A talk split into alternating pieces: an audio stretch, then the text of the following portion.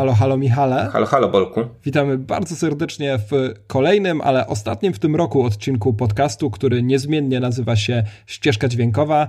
E, Michał, o czym dzisiaj będziemy rozmawiać w tej świątecznej, noworocznej prawie atmosferze? Dzisiaj dwa seriale i jeden film, klasyczny film, więc nowość u nas. E, opowiadamy o serialu The Mandalorian, o serialu Watchmen trochę więcej niż opowiadaliśmy wcześniej i tutaj trochę ze spoilerami.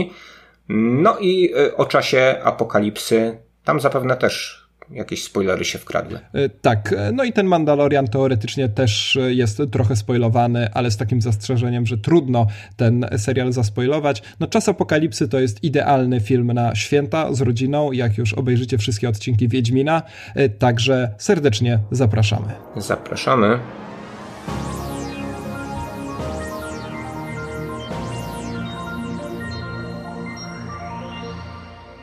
W oczekiwaniu na domknięcie nie wiadomo której już trylogii Gwiezdnych Wojen, ja się pogubiłem w tym ile tego było, obejrzeliśmy, obejrzeliśmy serial z uniwersum Gwiezdnych Wojen, szumnie zapowiadany przez Disneya jako takie wielkie otwarcie jego tej platformy streamingowej, o której wcześniej sobie tutaj e, wspom wspominaliśmy kilkukrotnie. Disney Plus wystartował z pompą e, wraz z Mandalorianinem, czy też klapa na wejście. To ja może, może powiem tak, bo e, rzeczywiście nagrywamy ten podcast w szczególnym momencie, bo za kilka godzin rozpoczną się te oficjalne, nieprasowe e, premiery filmu o zupełnie dziwacznym tytule Sky, e, Skywalker Odrodzenie. Cały czas mi się wydaje, że ten film nazywa się trochę inaczej, a później sobie przypominam, że nie, jednak naprawdę mamy tytuł z chyba dwukropkiem nawet w oficjalnej polskiej wersji. To jeden z niewielu takich przykładów, więc rzeczywiście jest gorący gwiezdnowojenny klimat. Od razu sobie powiedzmy, że pewnie o Skywalker Skywalkerze, który się odradza, mm, albo Skywalkerach, którzy się odradzają, cokolwiek się tam wydarzy za kilka godzin, na pewno sobie jakiś odcinek nagramy, ale raczej nie będziemy nagrywać tak na szybko, zaraz po nocnych seansach, no bo na szczęście ten podcast nie ma takiego wymogu, więc e, obejrzymy sobie go może jeszcze raz, ja na pewno i wtedy o nim pogadamy. Ale wracając do Mandaloria, Mandalorianina, bo taki pewnie byłby oficjalny tytuł tego serialu, to tutaj e, warto dać takie tło bardzo według mnie, znaczy według mnie interesujące, no bo z perspektywy fana Gwiezdnych Wojen, za którego nieprzerwanie od ponad 30 lat się uważam, to znaczy Mandalorian Disney Plus to miało być takie wielkie spełnienie dwóch nadziei. Po pierwsze, myślę, że większość fanów Gwiezdnych Wojen, w moim wieku mniej więcej i starszych, od naprawdę bardzo dawna czeka na coś takiego jak aktorski serial z Gwiezdnych Wojen. No, to już kilka razy miało się wydarzyć, zresztą George Lucas przerobił już jedną dużą franczyzę na serial telewizyjny, czyli oczywiście młodego Indiana Jonesa. E, nie wyszło wcale tak źle z tego, co pamiętam, jak e, mogłoby się niektórym wydawać. E, no a tutaj w momencie, kiedy Lucas przy okazji pracy nad Special Edition zaczął współpracę z producentem Rickiem McCallumem, to pojawiła się koncepcja serialu Underworld, o którym rzeczywiście było bardzo głośno. On był już w jakimś zaawansowanym stadium developmentu, ale na którymś etapie się rozpadł i w rezultacie pogrzebał te nasze nadzieje. Aczkolwiek te nadzieje nie były chyba jakieś bardzo duże, bo e, produkcją miał się zająć no właśnie Rick McCallum, odpowiedzialny za prequele przede wszystkim, no człowiek o zerowych osiągnięciach artystycznych, więc e, może dobrze, że ten serial padł. No ale w rezultacie mamy. Mamy rzeczywiście ten serial, na który bardzo długo czekaliśmy. I drugie takie... No tak, ale showrunnerem jest John Favreau, tak, prawda? Tak, Więc tak, no. nazwisko. Jednak odpowiedzialny za Ironmana, za Turę. Ostatnio, ostatnio za Króla Lwa niestety. Za więc... dżungli. Y, tak, człowiek, który jest znany z tego, że dobrze pracuje z efektami specjalnymi. Y, I nakręcił dwa filmy z facetem w masce więc to już jest, czyli Iron Man oczywiście, e, więc to jest już e, co? Specjalista od zakutych łbów, tak? Więc wydawałoby się, że na swoim miejscu, zważy, zważywszy na to, że tutaj mamy też bohatera, e, w, w, nie wiem, czy w żelazie, w stali, nie, nie, nie pamiętam co to za materiał. Beskar Steel, tak, to chyba, to chyba o, rodzaj stali. Tak. E, to dodajmy od razu a propos twórców, że drugim twórcą jest e, Dave Filoni, który jest takim e, nowym, naczelnym bogiem, jeżeli chodzi o treść różnych gwiezdnowojennych tekstów i odpowiedzialny jest on za Clone Wars, a później za ten serial Rebels. Także robił już seriale, ale seriale do tej pory animowane, co zresztą w dwóch odcinkach wyreżyserowanych przez niego Mandalorianina bardzo chyba dobrze widać. Ale zarysuję jeszcze drugi taki ważny kontekst Mandalorianina z perspektywy fanów Gwiezdnych Wojen, kontekst odkupienia, bo wydaje mi mi się, że wszyscy czekaliśmy na jakiś taki e, duży, efektowny, mm, gwiezdnowojenny content, za przeproszeniem, w którym pojawi się postać kojarzona z, Bobo, z Bobą Fettem i nie będzie kompromitującym półdebilem bo Boba Fett to jest chyba jedna z najdziwniejszych postaci w historii popkultury w ogóle, jeżeli chodzi o jego status i odbiór przez fanów, bo on w momencie, kiedy się pokazał na ekranie po raz pierwszy w Star Wars Holiday Special, czyli jeszcze przed Imperium kontratakuje, zaczął budować wokół siebie taką fascynującą aurę tajemniczości i wszyscy, z tego co wiem, no ja tego na szczęście nie pamiętam, e, bo mnie jeszcze wtedy na świecie nie było, wszyscy opowiadali o tym, że to będzie rzeczywiście jakaś niesamowita, fenomenalna postać, no po czym pamiętamy, że w Imperium kontratakuje trochę się przechadza, a w powrocie Jedi ponosi zupełnie kompromitującą śmierć. E, George Lucas zresztą w którejś z przeróbek powrotu Jedi dodatkowo go poniża, ponieważ kiedy Sarlak połyka Boba Fetta, kiedy ten odbija się od ściany barki Jabby po tym, jak przez przypadek ktoś mu tam uszkadza jetpacka, nie pamiętam czy Lando czy Han, e, no to Sarlak jeszcze beka, prawda? Więc e, biedny Boba Fett rzeczywiście jest wyjątkowo nieudolną postacią. Na jego powrót w ataku, w ataku klonów no trudno zaliczyć liczyć za, na, za udany. E, więc wreszcie mieliśmy mieć ten serial, w którym e, taka postać, która przynajmniej wygląda jak Boba Fett, rzeczywiście będzie tym twardzielem, którego nam 40 e, lat temu George Lucas obiecał. Więc no, wszystko wskazywało na to, że rzeczywiście może być fajnie. Mm, I teraz przypominam sobie Twoje pytania zadane 20 minut temu. Czy klapa, tak? Czy, czy, czy może jednak się udało? E, no według mnie się nie udało zupełnie. To znaczy ja oglądam Mandaloriana, Mandalorianina z kompletnym niedowierzaniem w to, co widzę na ekranie. Aczkolwiek wydaje mi się, że rozumiem ten serial i że moje zarzuty nie wynikają z jakichś jego konkretnych wad, choć o tych będziemy pewnie też rozmawiać, bo one są mimo wszystko, ale z tego, że po prostu on wyjątkowo nie trafiał w moje oczekiwania. Ale to zaraz, bo, bo nie znam Twojej opinii takiej ogólnej o tym serialu. Mm, no nie uważam, że jest to dobra rzecz, no najkrócej, jeżeli mogę coś powiedzieć o Mandalorianie. E, ja nie miałem tych wszystkich e, nowych i nienowych nadziei, które ty inni fani Gwiezdnych Wojen tutaj, tutaj żywili, natomiast rzeczywiście słyszałem, no bo to się szerokim echem po galaktyce rozniosło, że E, właśnie fani się domagają e, tego e, filmu, najpierw filmu tak naprawdę o Bobie Fecie i, i to dla mnie też było w, w miarę interesujące wobec tych mm, animowanych historii ze świata Gwiezdnych Wojen, które też były dosyć, dosyć infantylne na tyle, na ile byłem w stanie je ugryźć. Tutaj mieliśmy jakąś nadzieję na, ja miałem przynajmniej, na opowieść bardziej poważną w tym uniwersum mhm. Gwiezdnych Wojen, bo opowieść o takim milczącym krzyżowcu, tak, y, który, y, który no, jak samotny samuraj przemierza e, różnego rodzaju planety i księżyce e, w no, poszukiwaniu łupów tak naprawdę, e, kierowany no, jakimś dosyć specyficznym kodeksem, nie wiem czy honorowym, czy niehonorowym, to już zostawiam twojej ocenie jako większemu fanowi ode mnie. Fanowi honoru Na... oczywiście. Tak, dokładnie, honoru. Tą rzeczą honoru, jest honor, natomiast... to mam wytatuowane na przedramieniu.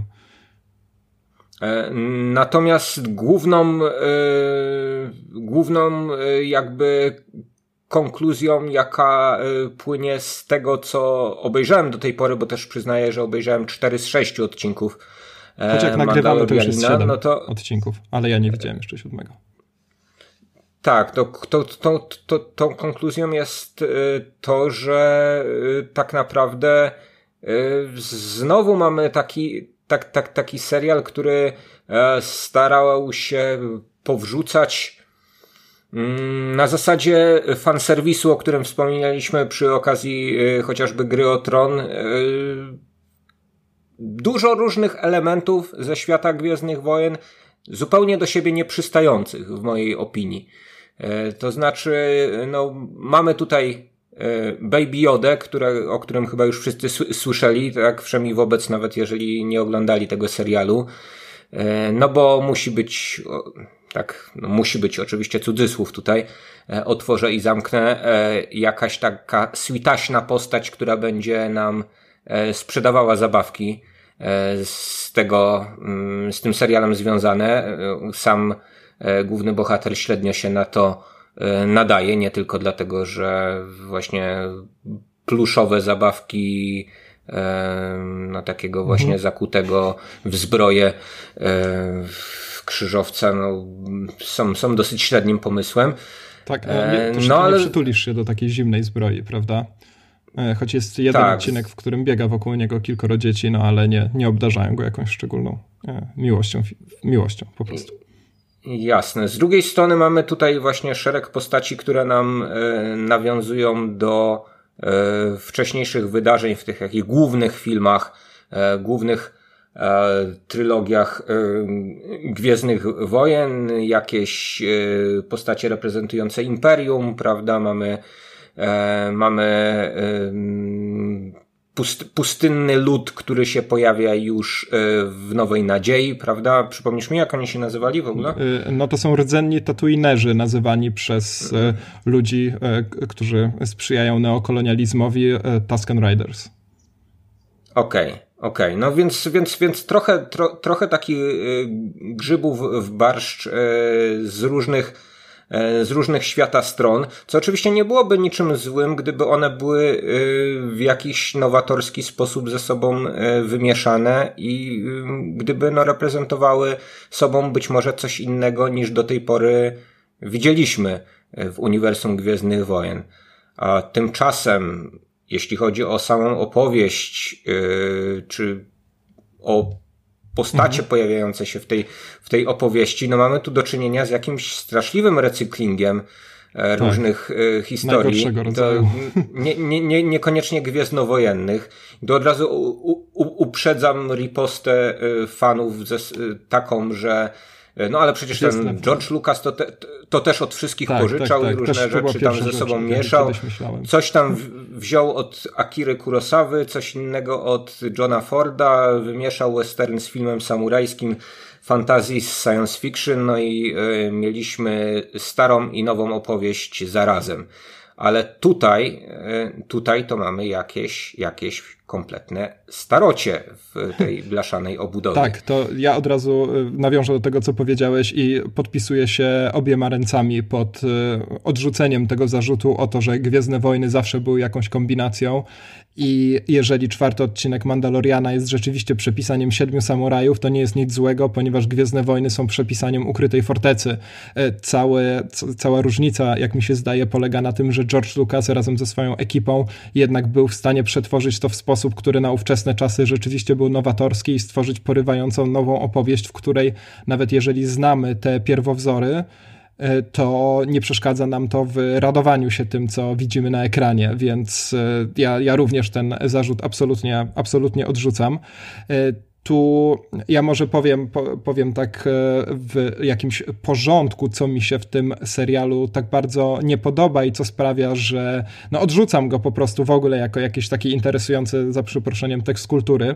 E, największym dla mnie problemem w tym wszystkim, jeżeli chodzi o taką ogólną skalę, no bo później do takich detali jak reżyseria i tak dalej, to sobie przejdziemy, ale ja całkowicie odrzucam jakby koncepcję fabularną tego serialu, który nie wie zupełnie na początku, czym tak naprawdę chcę być, a później idzie drogą, która mnie najmniej interesuje, bo ty jesteś dopiero po czterech odcinkach, a po sześciu to widać już absolutnie najlepiej, że przez pierwsze trzy odcinki ten serial usiłuje być jakąś spójną opowieścią, gdzie drugi odcinek wynika z pierwszego i tak dalej, ale odcinek czwarty, piąty i szósty to już są opowieści zamknięte, całkowicie. To znaczy możemy oglądać je nie, nie wiedząc zupełnie o co chodzi e, i najwyżej się ucieszymy, że jest tu taki sympatyczny zielony pluszak. Ale ale Mm, A mhm. wszystko to w formacie półgodzinnym. Około e, półgodzinnym, bo nigdy też. nie będziesz wiedzieć, tak. ile ten odcinek trwa. To jest między, między 30 a 40 kilka minut.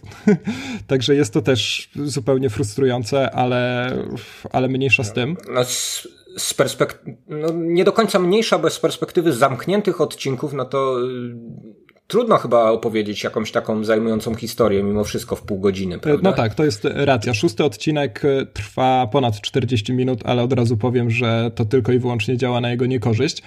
Mm, no, więc e, wracając do tego, co mówiłem, serial na początku tworzy e, zamkniętą historię, by później stać się czymś, co myśmy zwykli nazywać proceduralem, tak? To znaczy, chociaż to bardziej odnosi się, czy też wywodzi się, jak mi się wydaje, z policyjnych opowieści, ale w każdym razie każdy odcinek jest zamkniętą całością. Jeżeli mamy coś takiego jak sprawa odcinka, tak, tak no to tygodnia, tutaj też tak możemy to, mo, mo, mo, możemy to tu też chyba włączyć, prawda? No bo jest sprawa do rozwiązania, tak, przez, przez tego łowcę tak, nagród. Tak, ma jakieś zlecenie w każdym z tych odcinków i mm, je wypełnia i, i tyle. I, I jedzie dalej zupełnie, to jakby nie zmienia jego sytuacji, zupełnie nie zmienia jego status quo. No i trudno, kiedy się myśli o tych odcinkach 4, 5, 6, nie myśleć o takich klasykach telewizji lat 90. jak Herkules i Xena. I to jest dla mnie takie najbardziej wyraziste porównanie do Mandalorianina.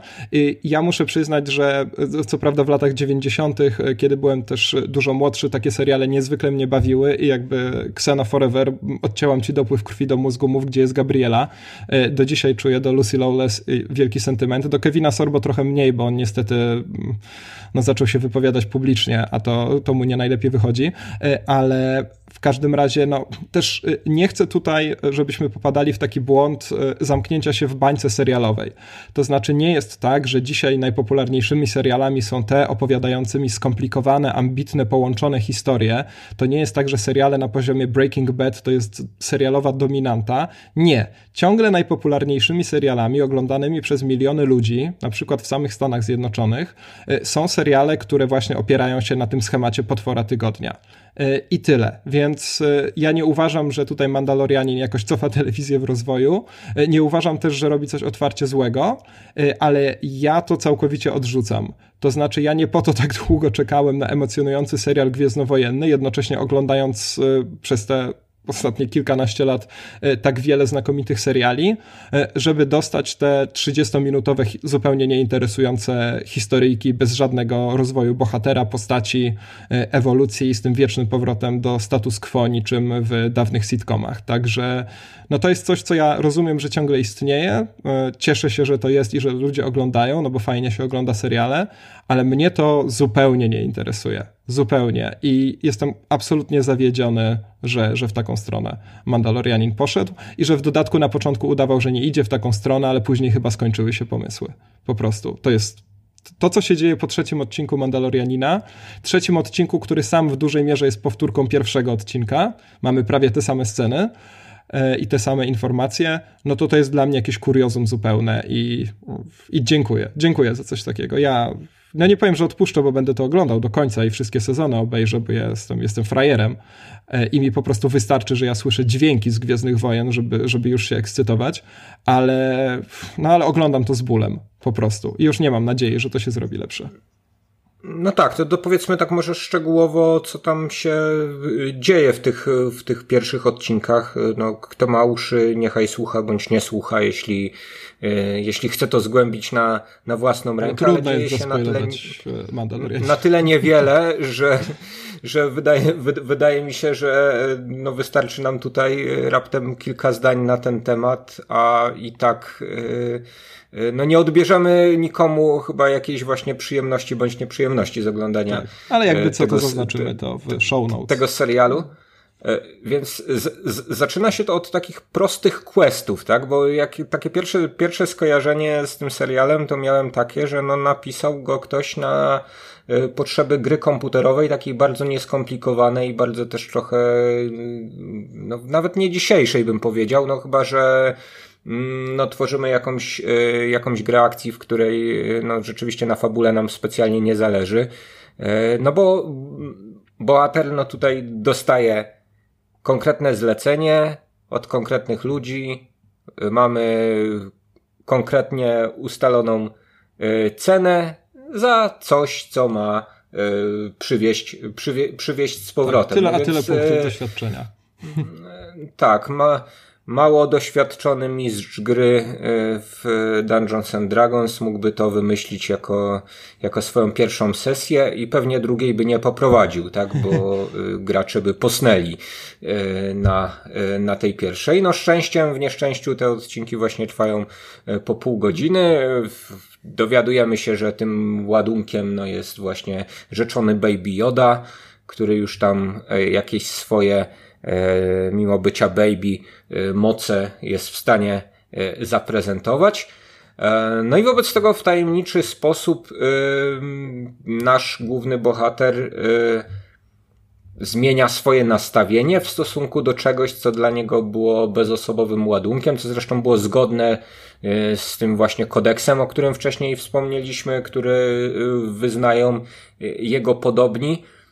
No nagle zmienia to nastawienie aż do tego, do tego stopnia, że odstawiwszy Baby Yoda mrocznym ludziom imperium reprezentowanym przez Wernera Herzoga tutaj, postanawia odebrać, co zostawił, więc jakoś sprzeniewierzyć się własnym e, zasadom. No i nie mówię, że to jest. Yy...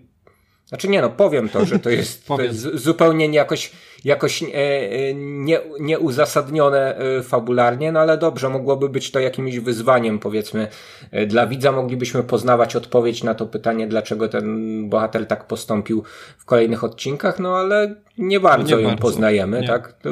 W ogóle jego nie poznajemy, to znaczy dowiadujemy się no, z retrospekcji właśnie. o tym, co się stało z jego rodziną i to jest świetne, ponieważ i w pierwszym i trzecim odcinku mamy niemal tę samą retrospekcję, w trzecim trochę bardziej rozwiniętą.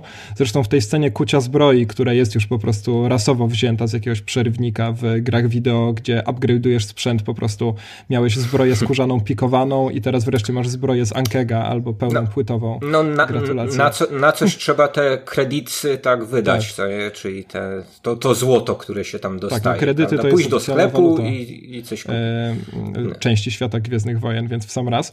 E, tak, no i problem polega na tym, że później, no okej, okay, no mamy takiego bohatera, który rzeczywiście według najlepszych tradycji, które ja bardzo lubię, E, jest e, zamaskowany, teoretycznie bezimienny, no bo jeżeli wszyscy do ciebie mówią Mando, bo nie znają twojego imienia, to w praktyce masz na imię Mando, więc to przykro mi, nie jesteś taki bezimienny, jakbyś chciał.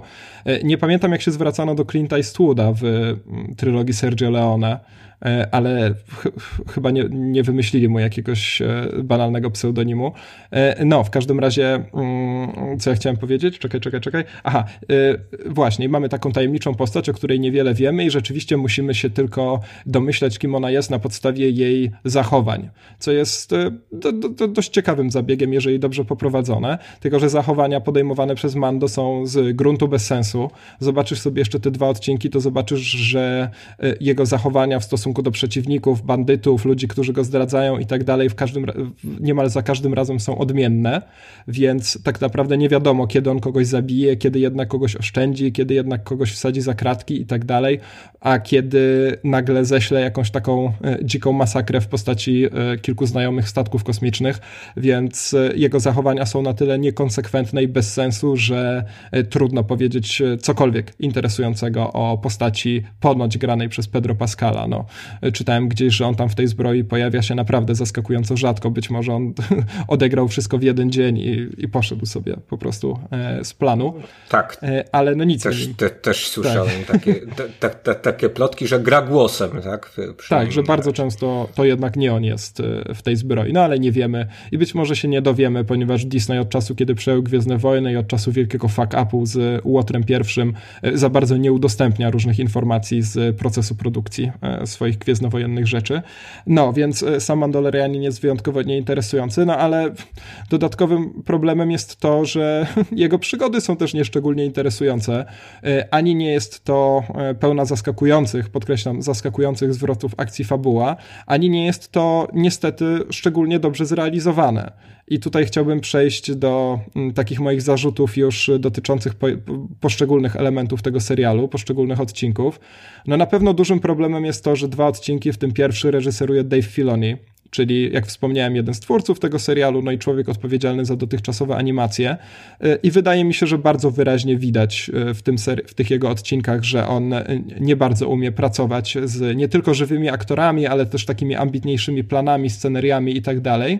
I tak niezwykle płaskie są te jego odcinki. No i jest też odcinek czwarty wyreżyserowany przez Bryce Dallas Howard, czyli odcinek z wioską, ten właśnie, który jest przetworzeniem Siedmiu Samurajów który jest w ogóle, który wygląda, który tutaj już otwarcie mówię, który wygląda jak Herkules z lat 90. i to także jeżeli chodzi o poziom realizacji.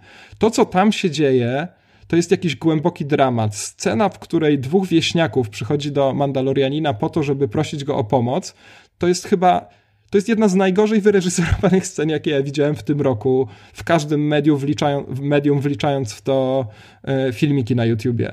Naprawdę. To jest i, i, cała reszta tego serialu, aktorstwo, reżyseria, cała reszta tego odcinka, przepraszam, ale na serial też można to przełożyć, tak głęboko leży, że, że trudno się to ogląda. Nie widziałeś jeszcze odcinka, w którym gra syn Bobiego Cannavale, a gra tam syn Bobiego Cannavale, E, który nie ma pojęcia, co robić. I to jest też odcinek wyreżyserowany przez Filoniego chyba. I on nie ma pojęcia, co robić na ekranie. Nie wie nawet, gdzie patrzeć. I dodatkowo nie ma żadnego pojęcia o swojej postaci, jak ją budować. E, no i później nadchodzi odcinek szósty, gdzie dostajemy te banalne, stereotypowe postaci, e, które są nijak nieinteresujące, zachowują się w niezwykle przewidywalny sposób. I jest to jedyny odcinek, w którym jest jakiś pomysł reżyserski. Mianowicie ten odcinek w pewnym momencie zmienia się w taką wariację na temat obcego, E, z naszym głównym bohaterem, tytułowym bohaterem w roli tego obcego, e, ale też jest to tak nieudolnie wyreżyserowane, że nie ma tam za grosz napięcia. A to jest e, tym bardziej denerwujące, że w napisach końcowych niemal każdego odcinka pojawiają się nazwiska bardzo ciekawych, bardzo fajnych aktorów. I to jest, to jest wielka szkoda, bo jeżeli masz Richarda Ayoadę, znanego chociażby z IT Crowd, ale nie tylko, i każesz mu podkładać po prostu głos pod droida, to, to znaczy, że masz za dużo pieniędzy, no, po prostu. E, jest to strasznie, strasznie rozczarowujące pod takim kątem czysto realizacyjnym. No tak, wydaje mi się, że nie będziemy się tu jakoś strasznie je, jeszcze bardziej znęcać nad, e, nad tym serialem. No można tylko zapłakać właśnie nad tym, jak e, te miliony wyciekają z Disneya, jak no właśnie wielkie, wielkie nazwiska nie są w stanie E, stworzyć nic e, absolutnie nowego, e, przełomowego. Wydaje ci się, że tutaj też kwestia tej takiej typowej polityki Disneya, to znaczy tworzenia rzeczy do gruntu familijnych, czytaj dla wszystkich, czytaj niepodlegających ograniczeniom wiekowym y, no może mieć, może mieć jakieś znaczenie? Na 100%. Czy... To, jest, to jest według mnie w ogóle największe wyzwanie dzisiaj związane z kręceniem Gwiezdnych Wojen, to znaczy to, że to musi trafić i do 30-latków, i do 50-latków, i do 7-latków. Po prostu. To znaczy, ja sam bym się takiego wyzwania raczej nie podjął, więc to już sam szacunek za to, że próbują, ale, ale niestety im e, nie wychodzi. Więc tak, jak najbardziej się z tym zgadzam. E, I dlatego właśnie te wszystkie cytaty z takich znanych, ponurych dzieł kultury e, tak bardzo mm, opadają płasko, jakbym to przetłumaczył z angielskiego. No, ludzie mówią, że to jest serial zrobiony na spaghetti western, na przykład, prawda? Ale no, to są jakieś powierzchowne, wizualne nawiązania czy w jakimś ujęciu, czy w postawie bohatera, a tak naprawdę nie ma tam nic, e, no chociażby z jakiejś ideologii, powiedzmy, spaghetti westernu, która jest tak głęboko przygnębiająca i nihilistyczna, że nijak nie pasuje do serialu, w którym jest Baby Yoda, więc e, zderzenie tych różnych poetyk, tych właśnie nawiązań do tych spaghetti westernów, do filmów samurajskich i tak dalej, z takimi potrzebami tego, żeby ten film mogły oglądać siedmiolatki, no niestety sprawiają, że mm, to te nawiązania sprowadzają się tylko i wyłącznie do jakiejś czystej estetyki i mnie tylko drażnią, bo pokazują mi, jak świetnie by to wyglądało. Naprawdę. Bo sam Mandalorianin wygląda świetnie, kiedy nie biega. Kiedy biega, wygląda super śmiesznie. Jakby tak mm, śmiesznie wygląda. Wyda wydaje mi się, że określenie tego serialu spaghetti westernem jest obrazą dla spaghetti y, jakiegokolwiek typu, nawet tak. takiego tak. Czy... ba barowego spaghetti z jakiejś Tak, z baru Hobbit, w którym to bar Hobbit to słynny e, bar w Zwierzyńcu, w którym ja w każdym razie nigdy nie byłem, bo zawsze jest zamknięty. Słynny z tego, że tak, jest słynny z tego, tak. że jest tam od 15 lat, jest logo bar, szyld baru Hobbit, ale, ale nic tam nie ma. Ja powiem tylko jeszcze jedną rzecz, bo rzeczywiście nie ma się co na tym znęcać, ale ten serial też pokazał mi, jak zmieniło się w ogóle moje podejście do mm, takich wielu elementów związanych z Gwiezdnymi Wojnami. To znaczy, ja szczerze nienawidzę drugiego odcinka tego serialu, y, odcinka, w którym Baby Yoda y, korzysta z mocy, ponieważ ogromnie nie podoba mi się to, że moc wykorzystywana jest po to, żeby ułatwić morderstwo niewinnego zwierzęcia. I naprawdę ja bardzo nie lubię tego, co sam George Lucas zresztą w prequelach powyrabiał z mocą, że sprowadził ją po prostu do tego, że można kogoś zepchnąć z krawędzi albo przyciągnąć po to, żeby przebić go mieczem świetnym. Y, bardzo nie lubię tego, że Jedi zostali generałami wojska i tak dalej. Jak na strażników pokoju to jest to dość dziwne zachowanie. No i nie podoba mi się, jakoś bardzo mnie podrażnił ten drugi odcinek, że musimy oglądać scenę, w której nasz główny bohater idzie zamordować niewinne zwierzę ale okej, okay, on, on wtedy jest jeszcze mm, pełnoprawnym psychopatą, ponieważ dezintegruje tych dżałów też w ogóle bez żadnego zastanowienia. E, a jeszcze Baby Yoda pomaga mu w tym, e, wykorzystując moc w taki właśnie sposób, niestety dla Gwiezdnych Wojen charakterystyczny, a mnie już od dawna jakoś tak no nie wiem, niepokoi, nie, niepokoi mnie to po prostu, nie lubię tego. Wolę myśleć ciągle o mocy jako o takim konstrukcie buddyjskim, powiedzmy, który niekoniecznie musi służyć przemocy i zabijaniu. No ale to już, to już było to już takie moje luźne spostrzeżenie z, z drugiego odcinka. Mm. No, widać, e, włodarze Disneya uważają, że takie kosmiczne zwierzęta można wciąż zabijać tak, no niedawno, niedawno przypomniałem sobie, znaczy przypomniałem sobie, oglądam to minimum raz na rok, y, Powrót Jedi, no i ciągle mnie wzrusza bardzo scena, w której Malakili płacze, kiedy Rancor zostaje za, zamordowany, zabity przez e, Luka Skywalkera. Tutaj przynajmniej w obronie własnej, e, więc no wielka, e, wielka szkoda. Ale dobra, skończymy już z tym Mandalorianinem. Za dwa odcinki skończy się ten sezon. Pewnie już o tym nie będziemy mówić, ponieważ wątpię, żeby te dwa odcinki w jakikolwiek sposób ten sezon uratowały. No ale mm, no, A jakie są dalsze plany serialowe Disneya, jeśli chodzi o uniwersum Gwiezdnych Wojen? Bo trochę słyszeliśmy o y, właśnie tych związanych z Marvel Cinematic Universe i no to przede wszystkim takie, no może ja się bardziej tym interesowałem, ale więcej takich sygnałów do no mnie tak, dotarło. No tak, tam było że... 10 tytułów zapowiedzianych, nie? Mm, no, no, no właśnie, a i coś, coś możemy dobrego myśleć w takim razie w, w tym kontekście tego nadchodzącego serialu o Obi-Wanie, czy zapowiada się bardzo podobnie, podobna ekipa? Nie, to już nie wiem, kto będzie nad nim pracował. Wiem, że Iwan McGregor ma powtórzyć swoją rolę, no on jest znakomity. E, ja wreszcie niedawno obejrzałem trzeci sezon Fargo, więc tym bardziej jestem nakręcony na Iwana McGregora. E, I mm, on jest też najjaśniejszą częścią prequeli. W ogóle bardzo lubię go oglądać we wszystkich jego wcieleniach, więc może to uratuje ten serial, ale jeżeli chodzi o pozostałe elementy, to w tym momencie nie nastawiam się absolutnie na nic interesującego. E, co prawda znam trochę wizję marvelowską, e, czy też disneyowską, disneyowsko-marvelowską wizję przygód Obi-Wana na Tatooine, bo czytałem sobie mm, komiksy Jasona Arona które między innymi o tym opowiadają, ale to nie jest porywające w żaden sposób. No, jacyś tam gangsterzy i tak dalej. No, Darth Maul tam przyjechał w tym, w serialu Rebels i, i tyle. No, nie wiem, nie interesuje mnie to szczególnie, muszę przyznać. Skończmy już, bo już no. mi się nie będzie na to e, Skywalker odrodzenie chciało, chciało, chciało wstawać od komputera. No taki, tak, taki był trochę mój cel, żeby wiesz, tutaj łagodzić hype. Wiesz ile ja pieniędzy zapłaciłem za ten seans w IMAXie? Przed każdym kolejnym odcinkiem.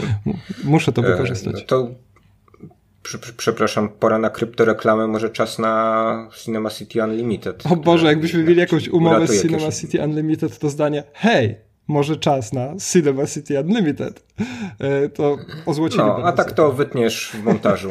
E, nie, wyślę to włodarzom Cinema City. Niech nam, niech wiesz, niech, nie, nie, ja nie chciałbym, żeby jakby współpraca z kinem, z dystrybutorem zawsze wydawała mi się trochę, e, trochę podejrzana, więc ty chwalisz Unlimited, ale jednocześnie nikt nie ciągnie za twoje sznurki więc e, zostawmy to jak na razie w ten sposób. Tak, sam się, sam się ciągnę mm, za okay. różne. Dobrze, e, do następnego tematu, który mam nadzieję będzie tematem weselszym, przyjemniejszym. I... Zdecydowanie. No, dla mhm. mnie to jest bardzo duży, też bardzo duży kontrast mimo wszystko, że zda, mimo tego, że zdaję sobie absolutnie sprawę z tego, że te dwa seriale nie mają ze sobą nic wspólnego, jeżeli chodzi o założenia, grupę odbiorczą i tak dalej, ale jednak trochę mnie bolało, kiedy dwa dni po Mandalorianinie, który jest jaki jest, oglądałem kolejny odcinek arcydzieła, jakim jest serial Watchmen, który skończył się w ten poniedziałek, skończył się pierwszy sezon, na razie pojawiają się tylko plotki o tym, że ma być sezon drugi, nic nie zostało oficjalnie potwierdzone. Ja zresztą nie obraziłbym się, gdyby drugiego sezonu nie było. Przypomnijmy, że o Watchmenach rozmawialiśmy w jednym z ostatnich odcinków. Byliśmy dopiero wtedy po dwóch częściach tego serialu i mieliśmy taki podstawowy problem. To znaczy, ty miałeś, ponieważ ja znałem komiksy i ciągle znam, to znaczy, czy ten serial w całości będzie dało się oglądać, nie znając materiału oryginalnego. No i jak to oceniasz po dziewięciu odcinkach? Znaczy, dużo rzeczy się wyklarowało. Mhm. Nie wiem, czy to y, do końca dobrze, bo pewne rzeczy wyklarowały się jak dla mnie y, za bardzo wręcz. To znaczy, ten, y, ten serial, y, no na tyle właśnie Ja wiem, że to, wiem, że to jest takie, mm, że jakby rykoszetuję, czy strzelam sam w siebie, bo najpierw zarzucałem temu serialowi, że jest y, zbyt hermetyczny, zamknięty, a teraz, a teraz yy, no moim zarzutem jest to, że on jest yy, zbyt yy, poukładany koniec końców ale wydaje mi się, że no właśnie w kontekście rozwoju tego pierwszego, pierwszego sezonu wszystko zostało no bardzo mocno roz, rozprostowane i, i, i, i podomykane. Trochę, trochę mam jednak zarzutów do zakończenia tego serialu, które moim zdaniem po, powinno, po, powinno zostawiać jakieś, jakieś furtki, których, których za bardzo tutaj e, nie zostawia. To jest ciekawe, że to mówisz, ja się z tym trochę zgadzam, ale ciekawe, hmm. że to mówisz w kontekście odcinka, który skończył się spoilery będą, e, który skończył się w no, jakim, jakby takim rasowym nierozwiązaniem E, bardzo istotnego pytania, ale jednak uważasz, i ja się z tym zgadzam, że, że za dużo troszkę wyjaśnia ten, e, ten ostatni odcinek, więc to jest ciekawe bardzo. No i, no i też powtarza y, pewne komiksowe rozwiązania, prawda? Bo on no, miał się właśnie jakoś od komiksu odbić, pójść w zupełnie inną stronę i to się chyba udawało bardzo długo, natomiast no, to domknięcie jest no jakby takim znowu ukłonem w, w, stronę, w stronę zakończenia e, oryginalnych Watchmenów. Nie wiem, czy tu się zgodzisz. Hmm. hmm. No zastanawiam się teraz, bo na pewno mamy do czynienia z e, pewnymi powtórzeniami, no ale takimi, które zwalam po prostu na to, że kulminacja zwykle jest pod koniec e, ale jednocześnie nie zastanawiam. No mhm. chodzi mi o Ozymandiasza jako siłę sprawczą. A, tak? no tak, tak, tak. No to taki, a nie inny sposób rozwiązującą ten problem. To rzeczywiście, aczkolwiek tym razem e, rzeczywiście będzie prawdopodobnie musiał odpowiedzieć e, przed władzami za to, co zrobił w ostatnim, e, no, w Watchmenach oryginalnych, komiksowych, więc to jest bardzo interesujące, ale ja nie widzę jakichś takich bezpośrednich przełożeń, to znaczy w ogóle pod kątem struktury być może ktoś znajdzie coś takiego, no bo strażnicy komiksowi są zbudowani w taki bardzo charakterystyczny sposób, tam jest bardzo dużo gry z symetrią, jeżeli chodzi zarówno o kadry, kadry, jak i, jak i konstrukcję fabularną. To jest rzeczywiście takie bardzo misterne przedsięwzięcie. E, wydaje mi się, że w filmie to w tak wyrazisty sposób nie jest przedstawione, aczkolwiek też jest bardzo misterny, bo kiedy przypomnisz sobie, że ta podkowa, którą Adrian White wykopuje się z celi, pojawia się już w pierwszym czy drugim odcinku i on wtedy stwierdza coś w stylu nie potrzebuje jej jeszcze teraz, no to rzeczywiście trudno tutaj e, nie uchylić czoła przed tym, jak Lindelof i cała jego wspaniała ekipa scenarzystów kombinują z tym, żeby każdy szczegół się tam e, e, dopasowywał. Ale okej, okay, za dużo się wyjaśniło troszkę według ciebie, ale ogólnie cała ta historia która na początku była tak enigmatyczna, tak dziwaczna, jest dla ciebie satysfakcjonująca? Jest o czymś konkretnym? Tak, jest to, jest to w ogóle bardzo interesująco narracyjnie opowiedziane. E, jestem bardzo usatysfakcjonowany większością odcinków, e, tych także, które oparte na retrospekcjach wydają się no, jakoś odrywać od głównego wątku, głównego nurtu opowieści, ale koniec końców, no, są bardzo istotne w kontekście motywacji postaci. No tutaj właśnie, no w przeciwieństwie tak, takiego Mandalorianina mamy, mamy, no, okej, okay, no ale trzeba, wiesz, czasami skrajnych porównań, żeby, żeby dostrzec, no pewne, pewne zasadnicze różnice. Tutaj jednak, e, skomplikowanie postaci, ale też, e, dokopanie się do tego, dlaczego one w taki sposób, a nie inny e, postępują. A no czasami wydaje się, że zajmuje twórcom bardzo długo, ale no jest ta satysfakcja związana z tym, że jednak właśnie poznajemy tę drogę wielu bohaterów, którzy się tutaj, e, tutaj pojawiają i że no nie są to płaskie postacie namalowane właśnie jakąś jedną kreską, że ten jest y, zły, bo zły, bo mściwy, bo ktoś go tam skrzywdził i tak dalej, a e, nie wszystko się da wyjaśnić po prostu jedną, jedną określoną cechą, e, cechą, cechą charakteru. Ja trochę, y, tak żeby, no właśnie, do, do, do, do tych twoich tez o arcycielności tego serialu wmieszać jakieś takie chociaż łyżeczki dziegciu, to yy, powiem tylko tyle jeszcze, że trochę mi tu brakowało e, wątków politycznych takich dalej, dalej posuniętych. E, to znaczy, to one były e, na początku tego serialu jakoś mocniej obiecane, czy mocniej, mocniej zaznaczone, że będziemy mieli tutaj takie refleksy współczesnej Ameryki, ale które będą e, też echami tego, co w Ameryce się działo gdzieś na przełomie lat 60., 70. i potem 80.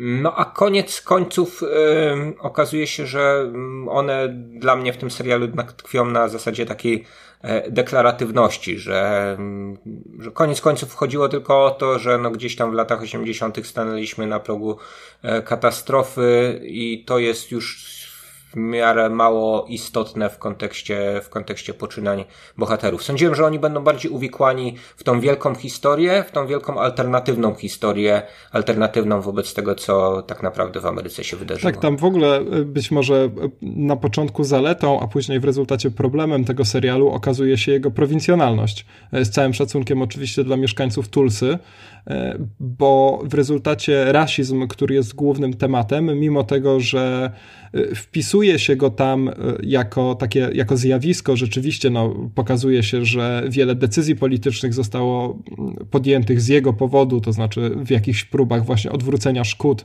czy przynajmniej ich zniwelowania i tak dalej, to w rezultacie wydaje mi się, że e, rasizm i tak nie jest tam przedstawiony jako problem ogólnie systemowy. To znaczy mamy po prostu jakąś taką tak, bandę rasistów, też, którzy biegają sobie po tej tulsie i tak naprawdę ja nie czuję, żeby całe Stany Zjednoczone były faktycznie ciągle tym przesiąknięte, więc Dokładnie tak. To, to, to, nie, to, to nie jest problem globalny czy ogólnoamerykański z tej perspektywy, tylko trochę to, tak, to jest tak sportretowane jak, nie wiem, w klasycznym już dzisiaj Mississippi w ogniu, mhm. tak, Alana Parkera, gdzie, e, gdzie no, mamy taką egzotyzację e, no, pewnych zakątków Ameryki, w których e, no, dalej króluje tak naprawdę be, bezprawie, e, lincze i e, no, ogólna nienawiść do wszelkiej odmienności, zwłaszcza pod względem e, rasowym, a przyglądają się temu z przerażeniem policjanci, którzy przybyli, czy agenci FBI, którzy przybyli no, z bardziej cywilizowanej strony Ameryki. Tak, tak to jest, tak, tak to tak, jest tak. tam mniej więcej mhm. pokazane. I, i tutaj, no i tutaj trochę, trochę, trochę, trochę podobnym okiem chyba na to patrzymy, na, na ten współczesny Ku Klux Klan. Tak? tak, to jeżeli chodzi o takie kwestie właśnie polityczne, tego jak wygląda ten alternatywny świat, no to na pewno pewnym zawodem jest ten Wietnam, bo wydaje mi się, że to jest piekielnie interesujące, próba ukazania jak funkcjonowałby Wietnam, który, Wietnam, który, Wietman, bo super bohater wietnamski, e, Wietnam, który nie tylko mm, wojnę przegrywa, ale także zostaje włączony w Stany Zjednoczone, no tutaj sprowadza się to do tego, że po prostu Wietnamczycy, no trudno się im dziwić, e, ciągle czują do Amerykanów nienawiść i e, no, za, niedługo po wojnie, prawda, dokonują zamachów.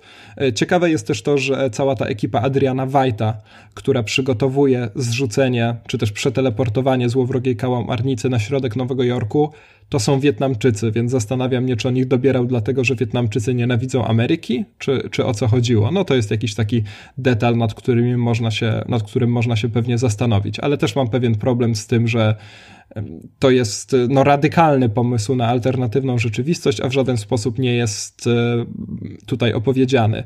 Ty zresztą, no, jako miłośnik, nie chciałem powiedzieć miłośnik wojny w Wietnamie, ale jako znawca tej politycznej, polityczno-wojennej historii Ameryki, jak się na to zapatrujesz?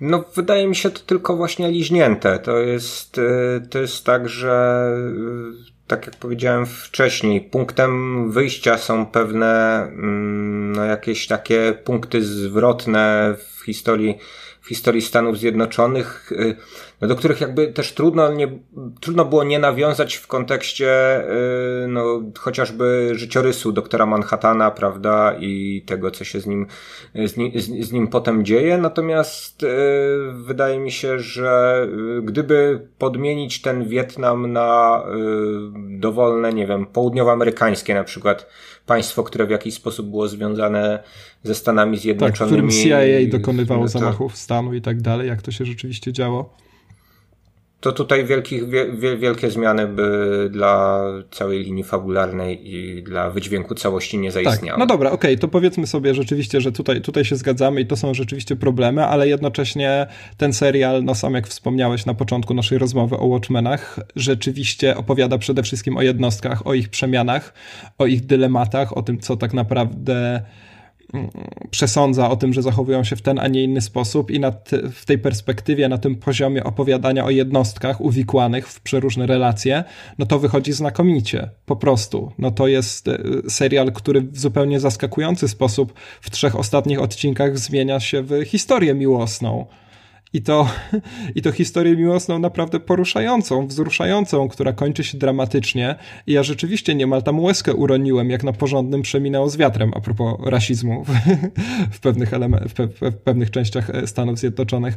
Więc to jest e, dla mnie zupełnie nadzwyczajna moc tego serialu, że z takiej enigmatycznej papki, w której za bardzo nie wiadomo o co chodzi, i nawet ludzie znający pierwowzór siłą rzeczy muszą się trochę gubić, e, nagle z tego wyłania się taka wzruszająca historia historia o dwójce ludzi, którzy po prostu usiłują sobie ułożyć życie w sytuacji no zupełnie nadzwyczajnej, prawda? No bo jo, e, co prawda e, jedno z nich, e, czyli Angela Abar ma faktycznie dość skomplikowane życie osobiste, no ale druga postać z tej dwójki jest regularnym bogiem, więc jak to może działać? No serial sprawia, że nie tylko wierzymy, że to działa, ale rzeczywiście wierzymy w to uczucie. Ja w każdym razie wierzę, nie chcę mówić za innych.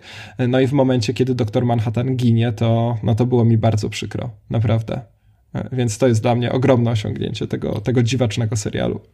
Tak, no koniec końców ten serial można by e, sprowadzić do e, tagline'u Angela po, poznaje swoich bliskich, tak? Bo, tak, tak, tak, bo to rzeczywiście tutaj bo, dziadek... Bo, bo to je, ro, robi się z tego taki właśnie familijny, familijny serial poniekąd, e, jeżeli Mm, no, pominiemy postać Ozymandiasza chociażby, bo to jakiś taki wątek biegnący e, zupełnie równolegle i no, na początku nawet z tego serialu właśnie zupełnie odseparowany, prawda? Mhm.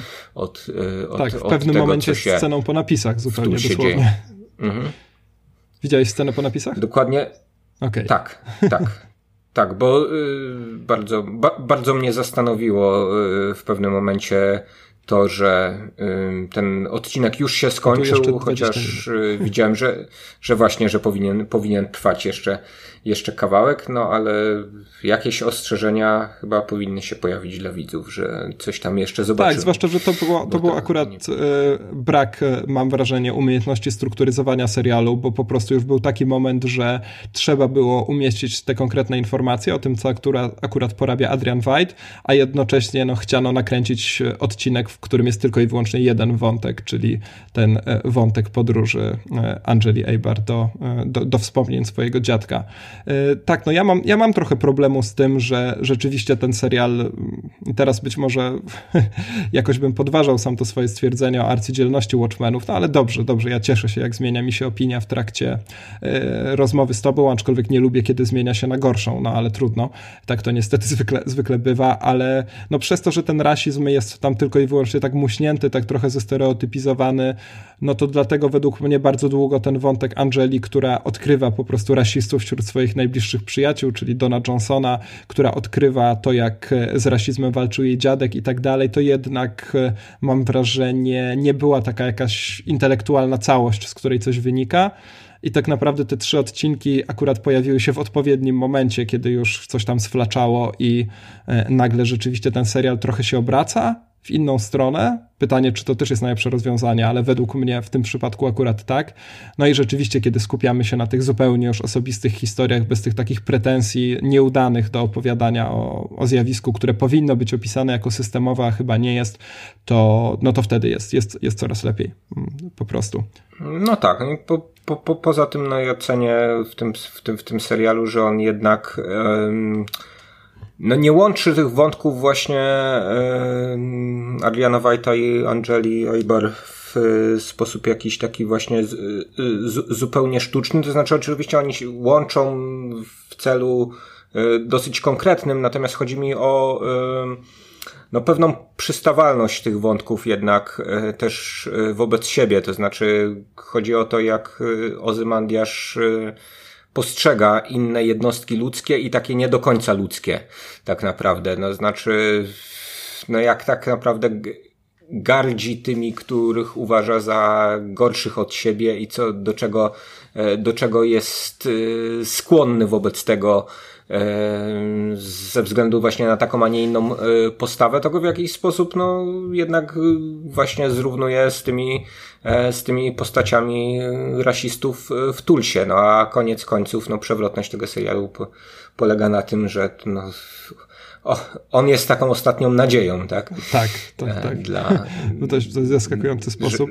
No podoba mi się to, że w rezultacie właśnie mm, gdzieś tam te ambicje polityczne serialu odkładając na bok, no to w rezultacie to jest taka piękna historia o relacjach rodzinnych po prostu. Dlatego bardzo cieszę się, że ten Adrian White, który rzeczywiście, tak jak wspomniałeś, bardzo długo był odklejony, nie tylko od wątków Angeli, ale w ogóle od wszystkiego, co działo się na ziemi.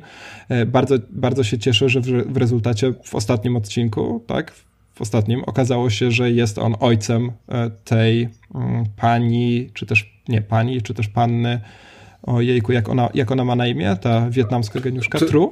Tru, tru, tru, tak? Tru chyba, tak mi, się, tak, mi się, tak, tak, mi się wydaje.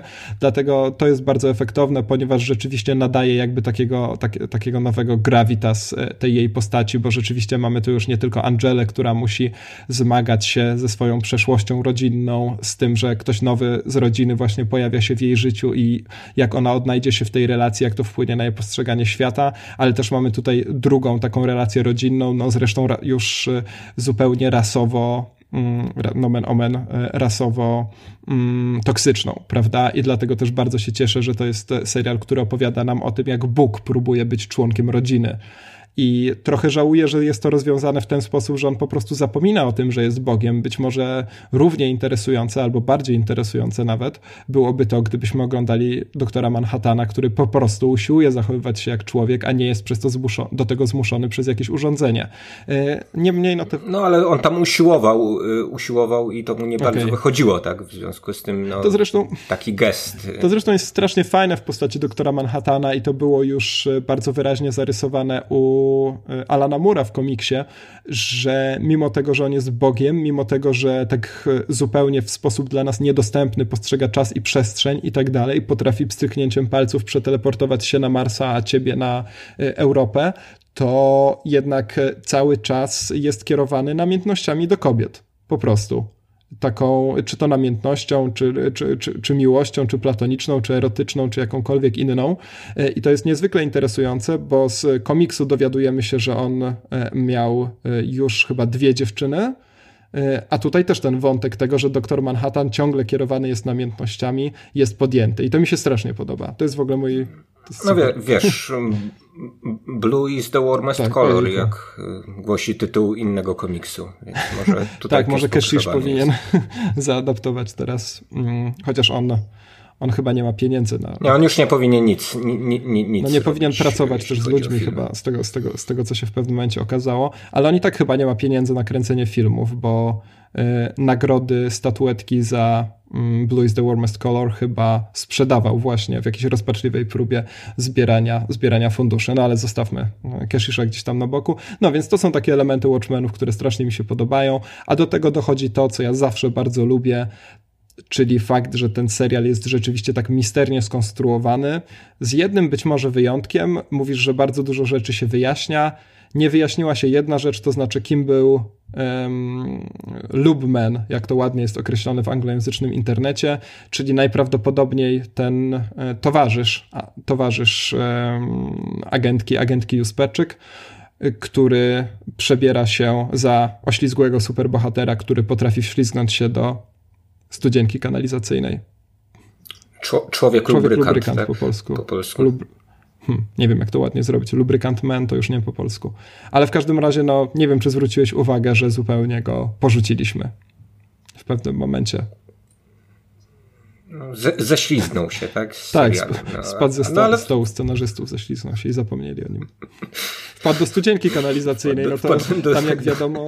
I tyle go widzieli. jak wiadomo, tak. grasują mordercze klauny, więc widocznie spotkało go coś strasznego po prostu.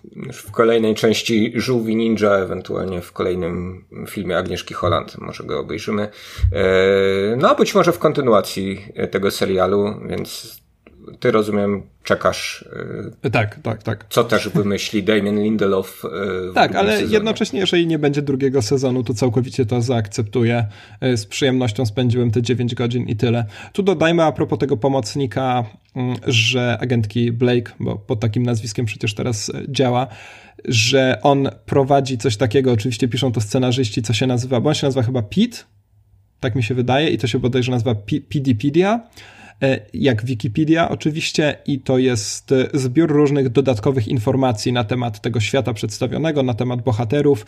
E, tak samo jak każdy zeszyt oryginalnych strażników kończył się różnymi dodatkami, czy to jakimiś wyimkami z książek, czy wywiadem z Adrianem White'em, to tutaj mamy taki zabieg i gdzieś na oficjalnej stronie Watchmenów możemy sobie przeczytać taką Wikipedię i tam dość dużo rzeczy jeszcze, jeszcze dojdzie.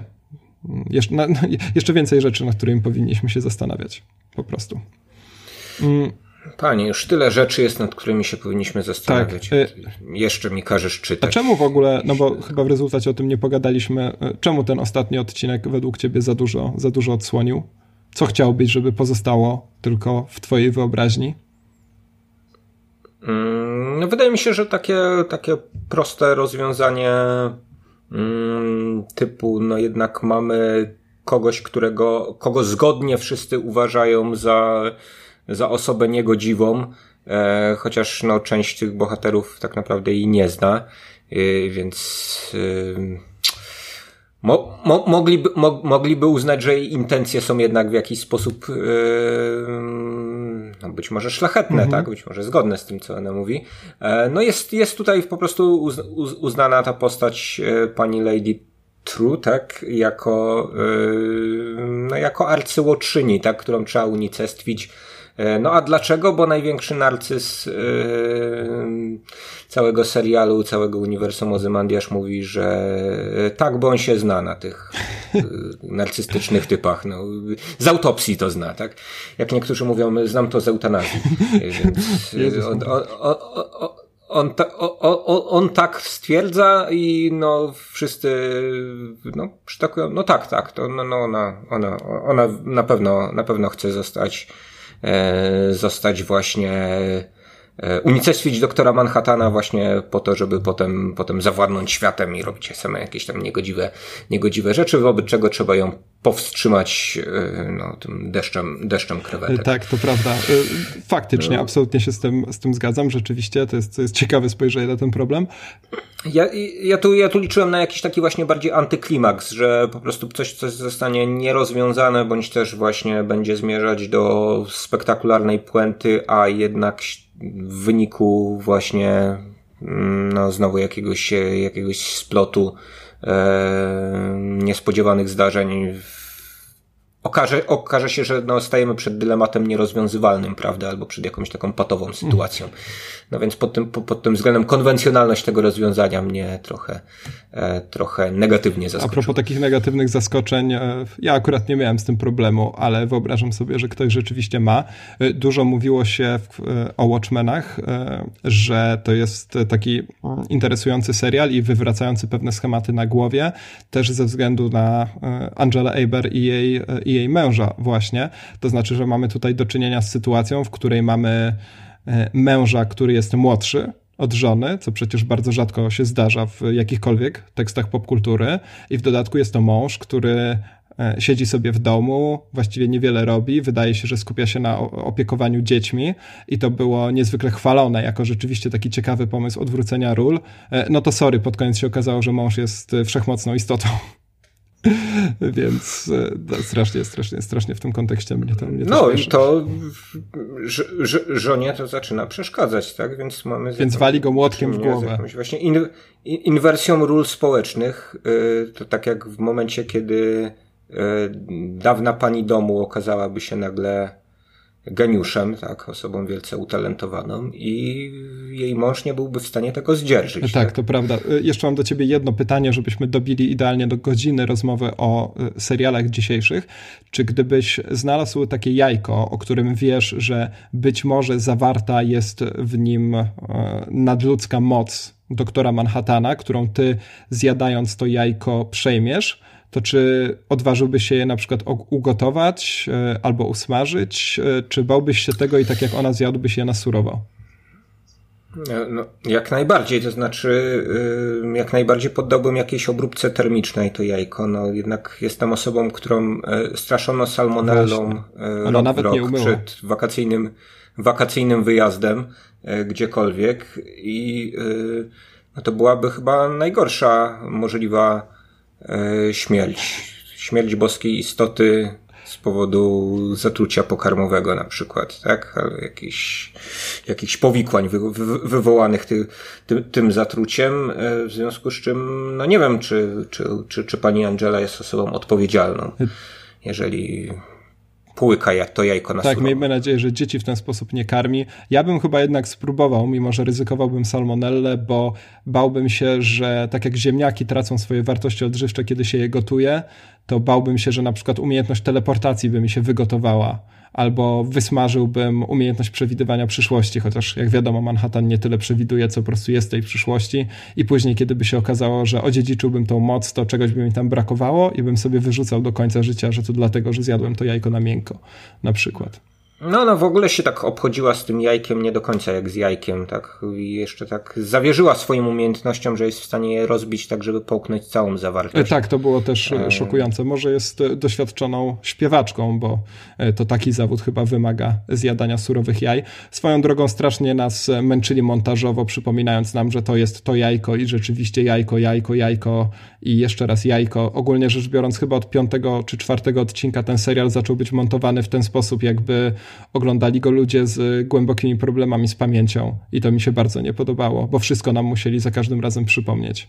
E, I to, no to trochę, trochę denerwuje, kiedy oglądasz tak ambitny serial, a jednak czujesz, że nie do końca w ciebie, jako widza, montażyści tego serialu wierzą. No ale to już pomniejszy zarzut, tak zwany. Mm.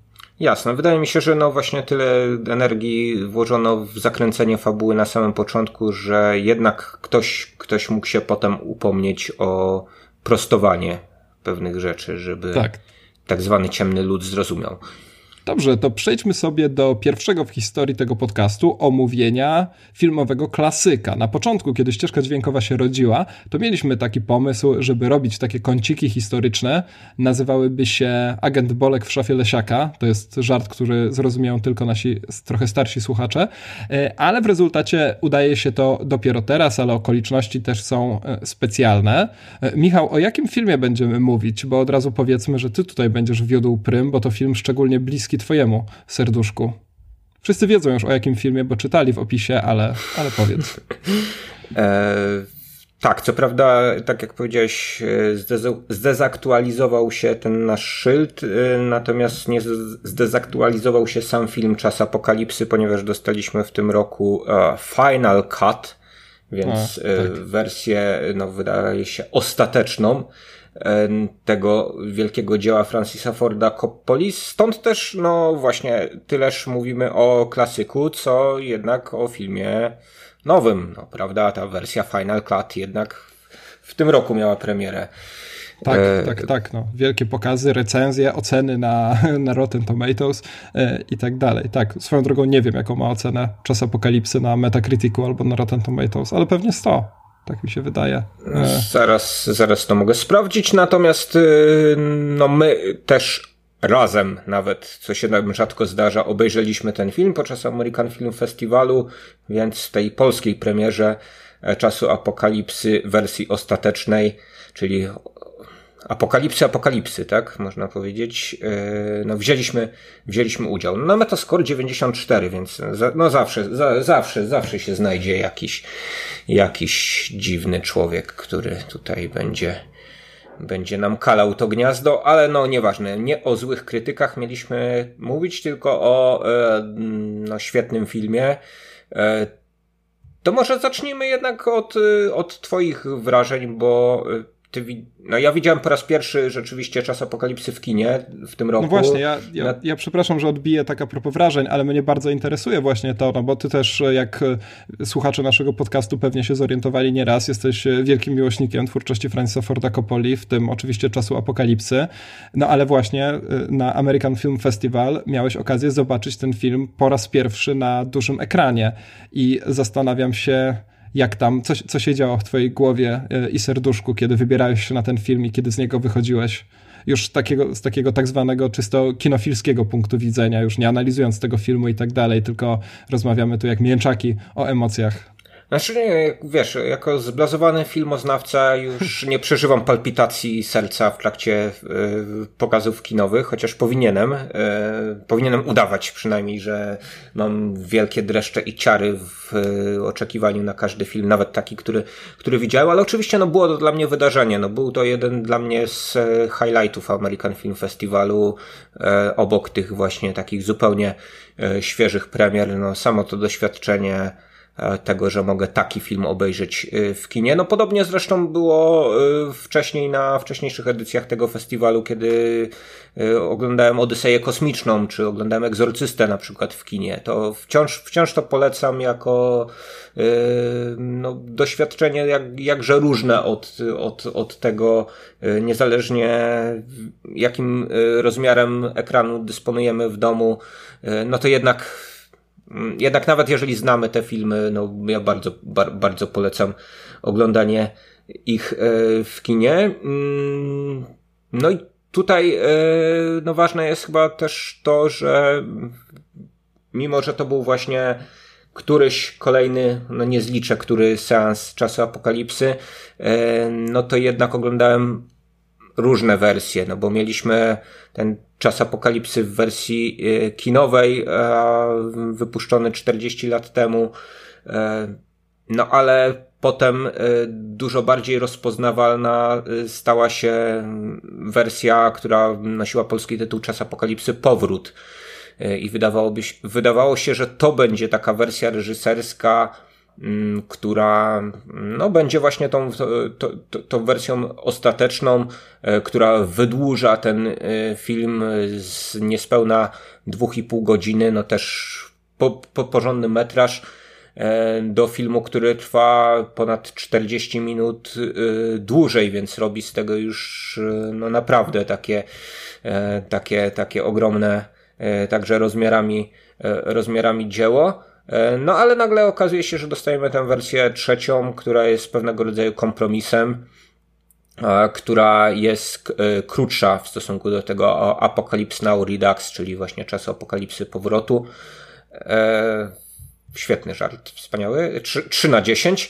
E, natomiast, e, natomiast jest dłuższą e, w stosunku do tej właśnie wersji, wersji kinowej sprzed 40 lat. Dostajemy kilka dodanych scen, no i dostajemy też remastering, no nie tylko obrazu, ale może no nawet co ważniejsze dźwięku. Nie wiem, czy do końca to było słyszalne na sali kina Nowe Horyzonty, to znaczy w takiej formie, w jakiej sobie zamierzył e, Walter March, wybitny specjalista od e, montażu dźwięku, od e, no, generalnie tworzenia takiego właśnie sound designu, który, no, którego, dla którego no właśnie czas apokalipsy no, pozostaje jednym z takich właśnie największych ży życiowych osiągnięć. On opracował właśnie tę wersję Final Cut pod kątem mm, prezentacji w systemie Dolby Atmos, no ale zresztą nawet... No właśnie, no to nie było tego w, w no bo tam chyba nie ma systemu Dolby Atmos, tak mi się wydaje. Więc... No właśnie, nie, nie dostaliśmy aż tak mocno po uszach, jak, e, jak powinniśmy e, chyba dostać, natomiast... No i w obrazie też nie, no bo ta rekonstrukcja to jest mhm. teraz 4K, tak? To chyba też Kino Nowe Horyzonty jeszcze nie potrafi czegoś takiego pokazywać i, i ten obraz nie powalał jakoś mhm. na kolana swoją żyletowością. To tak od razu, od razu dodaję. No zatem być może y, uda nam się obejrzeć jeszcze raz to wielkie dzieło już w takich, w takich właśnie e, warunkach projekcji, jakie sobie tutaj Coppola z Marczem e, zamierzyli. E, no niemniej, nie, nie, niemniej jednak, mimo tych 40 lat, wydaje mi się, że to jest jeden z tych klasyków, które, które no w niewielkim bądź w żadnym z mojej perspektywy stopniu się praktycznie nie zestarzały. Dzieło o wymowie e, bardzo uniwersalnej i odrywające się dość mocno od e, bycia tak zwanym filmem wietnamskim, tak? Bo mieliśmy taką, taką falę w latach 70. filmów o, wo o wojnie w Wietnamie. E, no, wydaje mi się, że nie porównując tego filmu nawet za, za bardzo z Łowcą Jeleni czy Powrotem do domu Hala Ashbiego, tu mamy coś, co wykracza poza, e, poza no ten, to, ten czas i miejsce charakterystyczne dla, e, dla filmów realizowanych przez e, twórców amerykańskich w latach 70. Nie wiem, czy ciebie to, to, to, to wymowa tego filmu tak, tak mocno dotknęła, czy ważniejsza dla ciebie jest. Bo słyszałem już, na spoiler mały, że ten film zrobił na, na, na tobie wielkie wrażenie w kinie, tylko pytanie, czy zrobił e, wrażenie właśnie tą swoją taką bombastycznością, dbałością o mm, szczegóły audiowizualne, czy zrobił wrażenie no, pewną uniwersalnością opowieści, no a może tym wszystkim.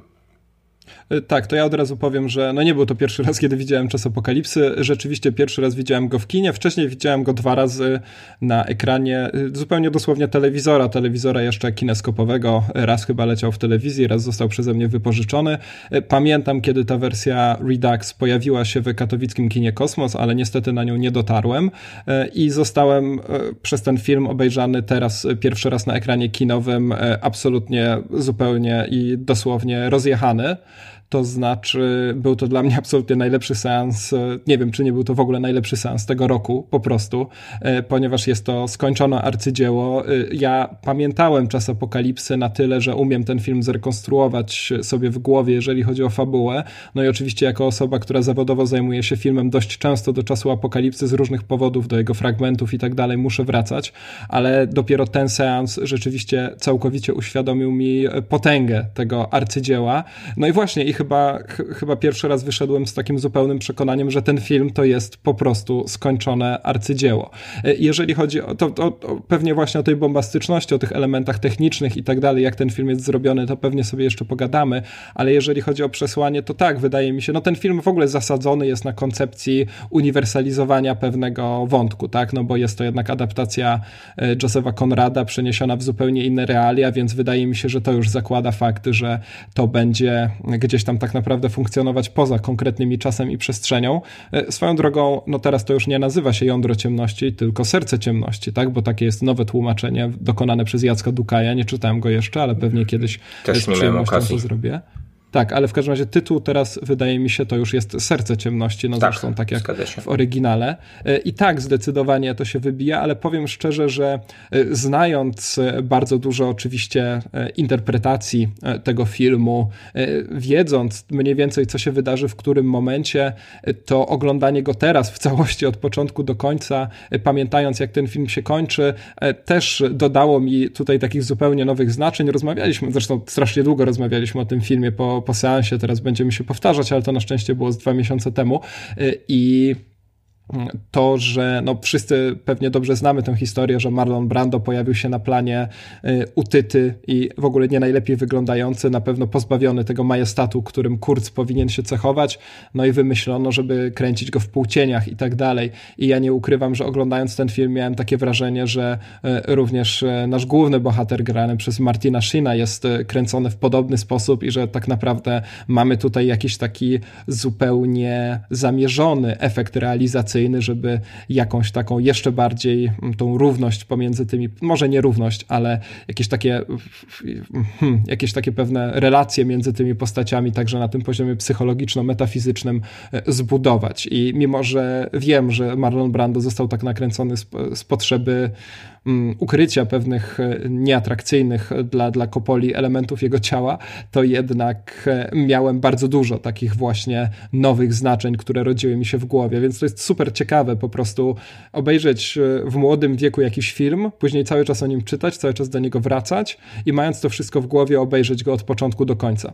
Ja też pierwszy raz w życiu widziałem tę dużą dodaną scenę. Nie widziałem jej, bo nie widziałem tej wersji Redux, widziałem tylko tę pierwotną wersję kinową i Mm, I to było dla mnie zupełnie pierwszy raz.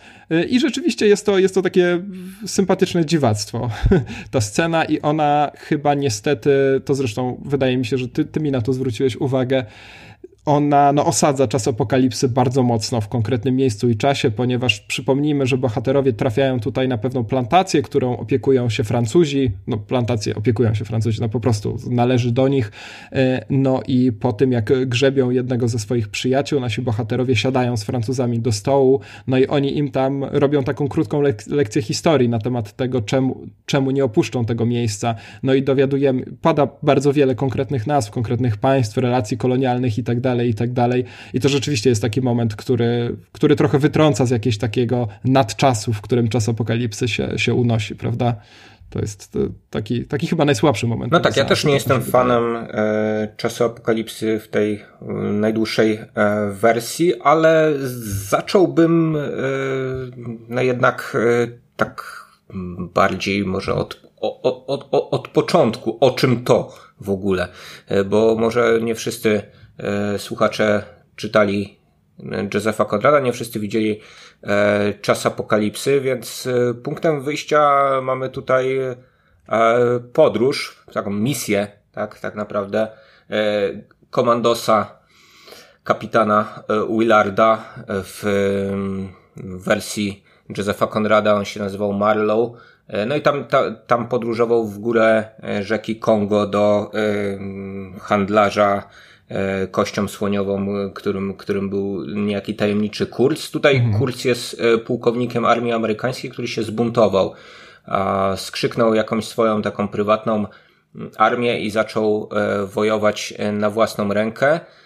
Nawet z sukcesami, no ale oczywiście wbrew rozkazom swoich hierarchów, w związku z czym no, ma zostać przez Willarda unicestwiony.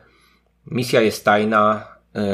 Willard w zasadzie jednoosobowo wie o celach swojej, swojej misji, e, na jego zwierzchnicy, czy też ludzie, którzy go posyłają na tę misję, mogą się wszystkiego, e, wszystkiego wyprzeć. E, no więc mamy do czynienia z człowiekiem, głównym bohaterem, który jest w jakiś sposób zupełnie, zupełnie wyobcowany. Te pierwsze sceny w hotelu w Saigonie też nam to pokazują, który no, żyje w zasadzie od misji do misji, czekając tylko na, na jakiś konkretny impuls do działania.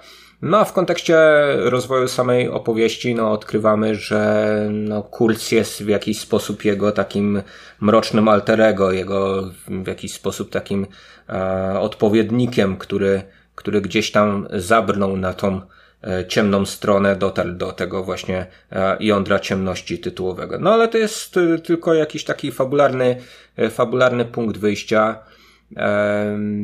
John Milius, który jest scenarzystą tego filmu. oczywiście pewne rzeczy przepisywał sam reżyser Francis Ford Coppola nawet na planie tuż przed nakręceniem danych, danych scen.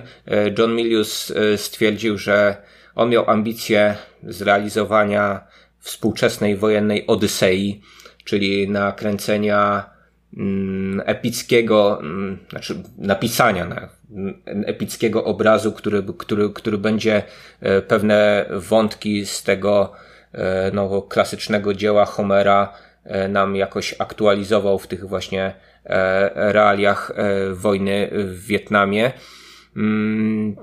Johna Miliusa znamy z Konana Barbarzyńcy chociażby. E, więc tak, więc to człowiek o konserwatywnych mocno poglądach i o właśnie e, ambicjach tworzenia takich, takich, takich wielkich, wielkich bombastycznych dzieł. No ale Francis Ford Coppola też swoje najlepsze e, filmy zrealizował wówczas, kiedy no były to dzieła ogromne, operowe, barokowe, jak niektórzy twierdzą, e, takie właśnie jak Ojciec Chrzestny czy e, Czas Apokalipsy. E, właśnie, więc ten szkielet w postaci opowiadania Josepha Conrada, dosyć cieniutkiego zresztą, no to był tylko jakiś taki szkielet. Tak, tak, nie, nie względem jakości oczywiście. No był to jakiś właśnie. Mhm. Był to taki szkielet, na który nanizano różnego rodzaju, czasami jakieś sprzeczne ze sobą nawet ideologicznie kwestie, dlatego że wciąż mamy część odbiorców, którzy twierdzą, że no, jest to film kontrkulturowy, antyamerykański. Z takimi opiniami nawet się e, spotkałem. Natomiast mamy też zupełnie opozycyjne opinie, jakoby był to e, film jednak głoszący koniec końców bardzo e, konserwatywne przesłanie. I, i ta ambiwalencja wydaje mi się też jest siłą czasu apokalipsy, a nie jego słabością. Mówiliśmy o tym, jak walczy to, co uniwersalne z tym, co konkretne. W tym filmie mówiłeś, jak e, właśnie także i tobie przeszkadza na przykład ukonkretnianie w tym filmie, e, ukonkretnianie czasu, miejsca akcji, e, bo oczywiście od samego początku mamy powiedziane, że tak, że to jest Saigon, to jest trwa wojna w Wietnamie, mamy dookreślony nawet rok akcji pojawiają się e, tam konkretne e, gazety z, z, konkretnymi, e, z konkretnymi wydarzeniami. Wiemy, że już właśnie dokonało się lądowanie na Księżycu, że to już właśnie wobec tego po ekscesach bandy Mansona, więc ta kontrkultura no już trochę mm, no można powiedzieć, że zaczyna się kończyć, tak jak szybko rozkwitła, tak szybko dzieci kwiaty zaczynają więdnąć, ale to wszystko dla mnie osobiście jest y, y, mało istotne w kontekście właśnie tej uniwersalnej opowieści o tym, co tak naprawdę no, dotyczy każdego chyba człowieka, to znaczy o jakimś właśnie e, zderzeniu z taką mroczną stroną e, samego siebie i potrzebie takiej konfrontacji. Mm, no i albo zaabsorbowaniu, zaakceptowaniu tych ciemnych stron, albo, więc, albo wręcz przejściu na cie, ciemną stronę, y, albo też y, no, próbie, próbie walki i próbie właśnie e, pokonania e, tego, czego w samych e, sobie no, nienawidzimy w jakiś sposób, czego się, czego się w jakiś sposób lękamy. Nie wiem, czy taki jednostkowy wymiar czasu apokalipsy do ciebie do ciebie przemawia, czy, mm, czy jednak no, istotniejsze są jakieś, jakieś inne aspekty, te takie bardziej uniwersalne dla kultury, no bo to też możemy łączyć oczywiście tę, e, tę opowieść e, z mm, tymi właśnie wielkimi mitologicznymi wyprawami, no nie tylko z wyprawą Odyseusza, ale też w kontekście no, samego jądra ciemności, na przykład mm, przywoływało się Eneidę, prawda, zwłaszcza w kontekście takiej trochę infernalnej struktury tego, tego opowiadania, że tam jednak y, schodzimy na coraz głębsze kręgi, ten motyw ciemności jest akcentowany przez y, samego Josepha Conrada i wydaje mi się, że Francis Ford Coppola z Miliusem to bardzo mocno y, podtrzymują, więc no to pytanie do ciebie w takim razie, na ile, na ile to jest coś, coś mitologicznego, co jest jednak właśnie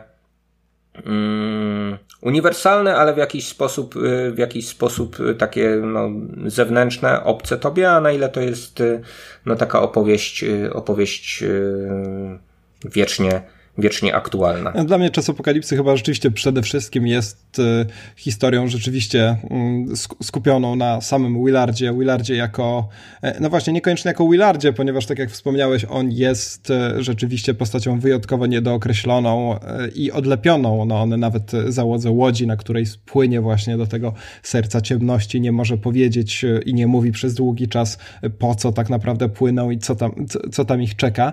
Więc Willardzie jako rzeczywiście jakimś takim e, nośniku e, symboli związanych no, z, z tym, co powiedziałeś, czyli właśnie z tą e, walką z no, ciemną stroną, że wrócimy do tych klimatów gwiezdnowojennych z tym mrocznym alter ego.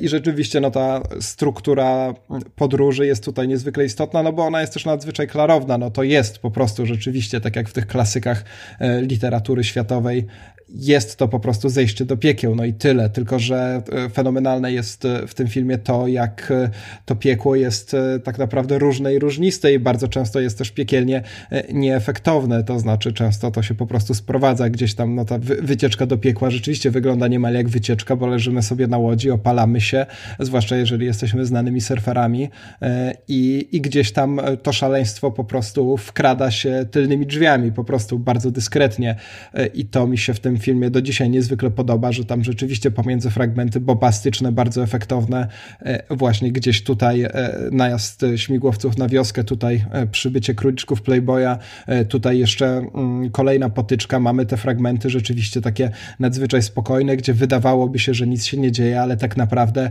ta cała wizja konfrontacji właśnie z tą mroczną stroną sprawia, że powoli gdzieś tam odlepiamy się od racjonalnego myślenia i tak dalej. No tam oczywiście... No, różne, różne diabły tam są czynne, tak jakby powiedział klasyk. klasyk? Także tak, ta, tak. Takie, takie, takie, które kuszą tym, czym właśnie diabły zwykle e, kuszą, to znaczy jakąś rozrywką e, wieczną i seksem także, prawda? No tutaj Willard jest właśnie e, w taki sposób też odrywany od tej, e, od, od tej swojej wyprawy, no ale tak, im dalej w las, im dalej w dżunglę, im, da, im dalej w górę rzeki, tym, tym mroczniej, to na pewno. E, tak, więc to jest coś, co ja sobie w czasie apokalipsy szczególnie cenię. Myślę właśnie o tych odwołaniach do Wietnamu, no bo tak jak wspomniałeś, no ten, ten film jest osadzony bardzo konkretnie no on, od mundurów po e, informacje o tym, co akurat e, dzieje się na świecie, a jednocześnie rzeczywiście udaje mu się zachować tą wartość uniwersalną i zastanawiam się tak naprawdę, no bo oczywiście to nie jest problem, żebyśmy film, który dzieje się w konkretnym miejscu i czasie odczytywali uniwersalnie. Jeżeli jest też opowieść znakomita, to zwykle mamy do tego tendencję i tak naprawdę ta znakomitość w tym właśnie tkwi ale zastanawiam się, co takiego właśnie na poziomie już czystej konstrukcji czasu apokalipsy e, każe, każe nam tak myśleć. No być może, być może rzeczywiście ten motyw drogi, który jest tak niesamowicie uniwersalny e, i to, że no to, co spotyka właśnie poszczególnych głowy, tak naprawdę psychikę poszczególnych bohaterów na czele z Willardem, to nie jest sprawa, która może wydarzyć się tylko i wyłącznie w Wietnamie, zwłaszcza, że tam dość wyraźnie mamy do czynienia z takim czysto geograficznym przekroczeniem granic Wietnamu, prawda? Więc to tak, też jest jakieś. Tak, jakieś wpływamy takie, do Kambodży. Potem. Do Kambodży, tak. Więc mamy też takie, i to na nielegalu, prawda? To się, to się nie powinno wydarzyć, właśnie dlatego jest to tajna misja, której, jak wspomniałeś, dowództwo y, może, może się bez problemu i natychmiast y, wyprzeć. No Więc... ale w podobnie tajny sposób Richard Nixon bombardował Kambodżę, podczas gdy już y, porozumienia pokojowe z jednej strony były szykowane, z drugiej strony Y, działania wojenne trwały, więc można to odbierać też w kontekście no, nawet jakiegoś właśnie takiego e, komentarza politycznego już, już po zakończeniu tych głównych działań. Mm, okej, okay, jak najbardziej, ale wydaje mi się, że jest to takie y, przekroczenie granicy, nawet takie symboliczne przekroczenie granicy interpretacyjnej, że tak powiem, że rzeczywiście rozmawiamy o tym w Wietnamie, a to zostaje w pewnym momencie rozszerzone też, choć, choć tak jak mówisz, no Kambodża jest bezpośrednio z tą wojną y, oczywiście, oczywiście związana, ale myślę, że dzięki temu motywowi drogi właśnie ten film się gdzieś tam unosi, tak, że, że tak, ja dopasować. przepraszam, że cały czas się wtrącam, ale cały Wtrącam. czas mi jakieś właśnie tutaj e, kwestie, kwestie przychodzą na myśl, ja to nawet e, w pewnym e, momencie gdzieś tam badałem pod kątem takim geograficznym, na ile to te nazwy, które tam podają są zgodne z jakimiś nazwami geograficznymi i tak dalej. I, i to jest też trochę tak, że jakby zaczynamy od konkretu, od tego Saigonu i od kon konkretnych jakichś właśnie a, nazw, które są, które są zgodne z rzeczywistością wietnamską, ale potem jakby od, odrywamy się od tego, od tego co, co, coraz mocniej. To znaczy to, mm, Bardziej to było zauważalne w tej wersji kinowej, w której rzeczywiście nie mieliśmy sceny na plantacji, która przychodzi dosyć późno i która moim zdaniem właśnie rozbija mm,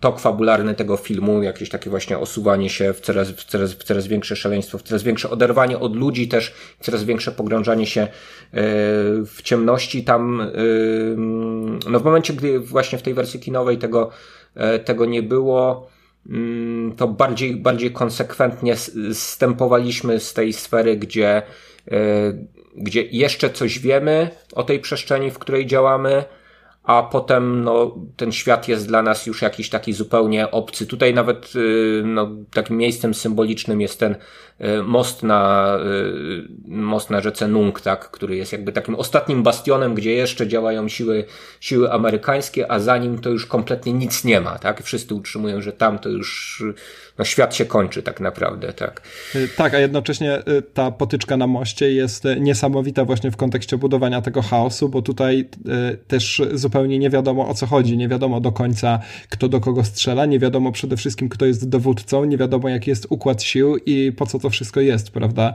Więc to jest rzeczywiście tak jak wcześniej, oczywiście też mamy do czynienia z okrucieństwem wojny i tak dalej, to wszystko jest y, no wręcz wyluzowane, prawda? I tak naprawdę chodzi o to, żeby znaleźć fajne fale i sobie posurfować.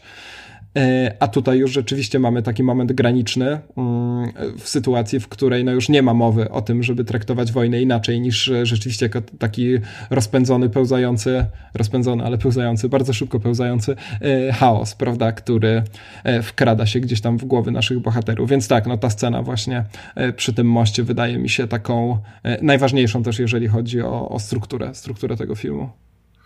Tak, no dla mnie pod względem kompozycyjnym tego filmu no, niesamowicie istotne jest też y, to, że on jest y, y, z jednej strony właśnie tak konsekwentnie, wirtuozersko rytmizowany pod kątem no, chociażby długości tych, e, tych kolejnych epizodów. Znowu tutaj pomijam sekwencję na plantacji, która trochę ten rytm nam e, rozbija, ale to wszystko jest wpisane też e, no, w, w, w pewien rodzaj klamry. Ja nawet swego rodzaju no, po, poczyniłem takie założenie interpretacyjne, że no, mamy do czynienia tutaj z jakąś taką kolistą strukturą narracyjną, w której to e, no, tak naprawdę kapitan Willard e, powraca myślami do czegoś, co się już dokonało. Do, dokonuje nie wiadomo czy retrospekcji, czy futurospekcji, ale możemy zakładać, że właśnie tego samego, że będąc zamkniętym gdzieś on w tym hotelowym pokoju w Saigonie, widzimy w pierwszych scenach jakieś takie właśnie e, przenikanie, widzimy odwróconą o 180 stopni głowę Willarda leżącego w stosunku do obrazów dżungli, w których, z której wyłaniają się właśnie jakieś posągi, które tak naprawdę pojawią się po raz pierwszy e, w całej okazałości w finale tego filmu, dopiero w tym miejscu, w którym stacjonuje Kurz. W związku z czym no, mamy do czynienia z, jakiegoś, z jakąś dziwną strukturą temporalną, w której właśnie pewne, pewne wizje majaki, nie wiadomo czy manifestują nam się e, na zasadzie przewidywania przyszłych wydarzeń, czy na zasadzie powrotu do tego samego. Tam Willard snuje monolog właśnie o, o misji, na którą czeka i którą dostał, więc mamy taką właśnie e, relację, e, relację post factum już trochę tutaj nawet jakby delikatnie zaznaczoną. Też pod tym względem ten film jest dla mnie, dla mnie fascynujący, że on no, odrywa się od takiej właśnie linearnej struktury narracyjnej, E, no ta, na takie szaleństwa to można było sobie e, w latach 70. za wielkie pieniądze e, pozwolić w Hollywoodzie, bo już Nigdy wcześniej i nigdy później chyba. Tak, tak, tak. To, zaraz, to, to jest właśnie, ja bardzo lubię tę twoją interpretację, pamiętam kiedy ją mi przedstawiałeś. E, no tutaj dochodzimy też do takiej struktury czysto mitologicznej, prawda, bo jak pamiętamy z jakiegoś Eliadego czy innych źródeł, no mit zasadza się na tym, że wiecznie powraca, więc rzeczywiście ta struktura kolista tutaj też wpisuje się właśnie w tę e, nomen omen, no właśnie mitologiczność, e, o której, o której sobie wcześniej rozmawialiśmy. Tak, no właśnie, wspomniałeś o tym Hollywood, no tutaj jeżeli spojrzymy na historię historię filmu, to mamy też e, bardzo szczególny moment, w którym czas apokalipsy e, powstaje. E, mamy to tak zwane nowe, czy też brodate Hollywood, właśnie z takimi twórcami jak De Palma, Lucas, Coppola czy, czy Spielberg, czyli taką bardzo krótką sytuację w Hollywood, kiedy studia już trochę zdesperowane tym, że nie zarabiają pieniędzy, po prostu zachęcone mm, sukcesem Bonnie i Clyde, stwierdzają, że być może rzeczywiście warto zawierzyć jakiejś takiej mocno autorskiej wizji i dać na nią bardzo duże pieniądze. No dzisiaj rzeczywiście, no chyba tylko, nie wiem, może Christopher Nolan gdzieś tam zbliża się do tej idei, ale no moment w historii Hollywoodu jest zupełnie, zupełnie niesamowity, prawda? W no w, w momencie, kiedy Czas Apokalipsy ma już swoją premierę, czyli w roku 1979, można powiedzieć, że to nowe Hollywood już w jakiś sposób no dogasa, tak, tak? Że to już, już blisko apokalipsy nowego Hollywood, tak? Nomen omen.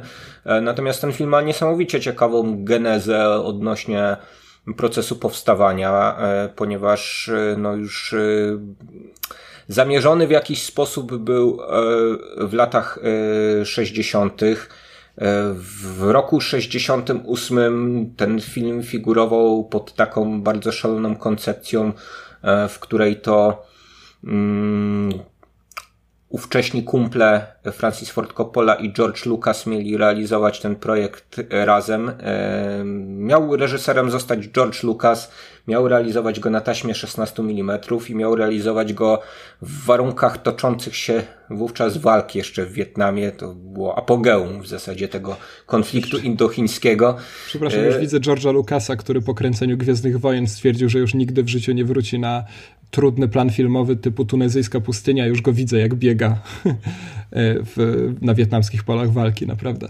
No może ze względu na właśnie e, takie e, takie nastawienie e, George'a Lucasa to nie zostało zrealizowane, a może dlatego, że jednak trochę oleju w głowie przy całym swoim szaleństwie ci panowie y, mieli i ostatecznie y, no, pomysł, żeby w ogóle gdzieś tam z kontyngentem żołnierzy y, trafić do E, do ogarniętego e, walkami Wietnamu i tam w, w warunkach bojowych za, za, to po taniości właśnie nakręcić coś takiego właśnie e, na gorąco łapanego, mającego strukturę bardziej reportażu wojennego, że to nie, to nie, to nie przeszło. No, bardzo się cieszę, że to nie wyszło, dlatego że no, dzięki temu mamy film zrealizowany zupełnie inaczej a realizowany no także na taśmie 70 mm, y, potem z y, jeśli chodzi o te prekursorskie rozwiązania, właśnie z dźwiękiem e, pięciokanałowym, e, montowany też zresztą bardzo, bardzo długo, no dlatego, że tam, tam prace nad, nad montażem tego filmu trwały no, ponad dwa lata. E, licząc właśnie montaż i dźwięku i, i, i obrazu, no a wszystko to związane też z szaleństwem produkcyjnym, które, które dotyczy, dotyczy tego filmu, e, o wszystkich zdarzeniach na planie, no chyba nawet nie dałbym rady powiedzieć tutaj w tym podcaście. Mogę, mogę odesłać na samym początku e, do filmu, który, który nazywa się E, Hearts of Darkness, e, który no, opowiada o e, realizacji tego, tego filmu, no, w jakiś sposób jest można powiedzieć takim trochę, trochę making offem, no ale takim rekapitulującym pewne rzeczy, no bo ten film miał premierę dopiero w 1991 roku. Hearts of Darkness, A Filmmaker's Apocalypse, tak się ładnie to nazywa w oryginale, po polsku yy, Serca Ciemności, taki E, taki krótki, krótki tytuł e, najczęściej, e, najczęściej figuruje i no może właśnie dlatego, że tak to brzmi, a nie inaczej. No i jest to, jest to, jest to jakiś taki bezprecedensowy przykład filmu o filmie w ramach filmu, tak, to znaczy takiego dokumentu o, o, o kręceniu filmu, który jest no absolutnie E, fascynujący. Drugim takim przykładem dla mnie jest chyba tylko Brzemię snu Wesa Blanka, dokument zrealizowany o kręceniu Fitzcarraldo przez Wernera Herzoga. E, no ale jakby życie, czy też tak, to właśnie ten z tych hercogów, tak, z tych gwiezdnowojennych hercogów, te, tenże Werner. No ale y, proces kręcenia czasu apokalipsy, że tak powiem, dostarczył materiału no, nawet na serial dokumentalny, y, być może, y, bo działo się tam bardzo dużo, mimo że nie kręcono w warunkach bojowych w Wietnamie, a kręcono na Filipinach. Na Filipinach, które no, były wówczas pod dyktaturą, dyktaturą generała Marcosa, który Mm, oficjalnie był przyjacielem Stanów Zjednoczonych, no więc na tych Filipinach można było niby spokojnie e, kręcić ten film. E, no niestety generał Marcos wówczas pacyfikował jakieś powstanie przeciwko swojej dyktaturze, w związku z czym pożyczany od niego sprzęt wojenny konieczny na potrzeby kręcenia tych właśnie batalistycznych scen, w które obfituje um, czas apokalipsy raz się pojawiał na planie, a raz się nie pojawiał, w zależności od tego, czy śmigłowce miały w tym momencie latać na planie, czy miały latać z prawdziwymi misjami bojowymi. No ale to nie było chyba największym problemem mm, Francisa Forda Coppoli, no bo musiał on się też bardzo mocno użerać ze swoimi aktorami, począwszy od Martina Sheena, kreującego Willarda, który to mm, no, eksperymentował z najróżniejszymi używkami i te eksperymenty skończyły się dla niego zawałem serca e, odtransportowaniem go do szpitala w ogóle w Stanach e, Zjednoczonych i kręceniem niektórych scen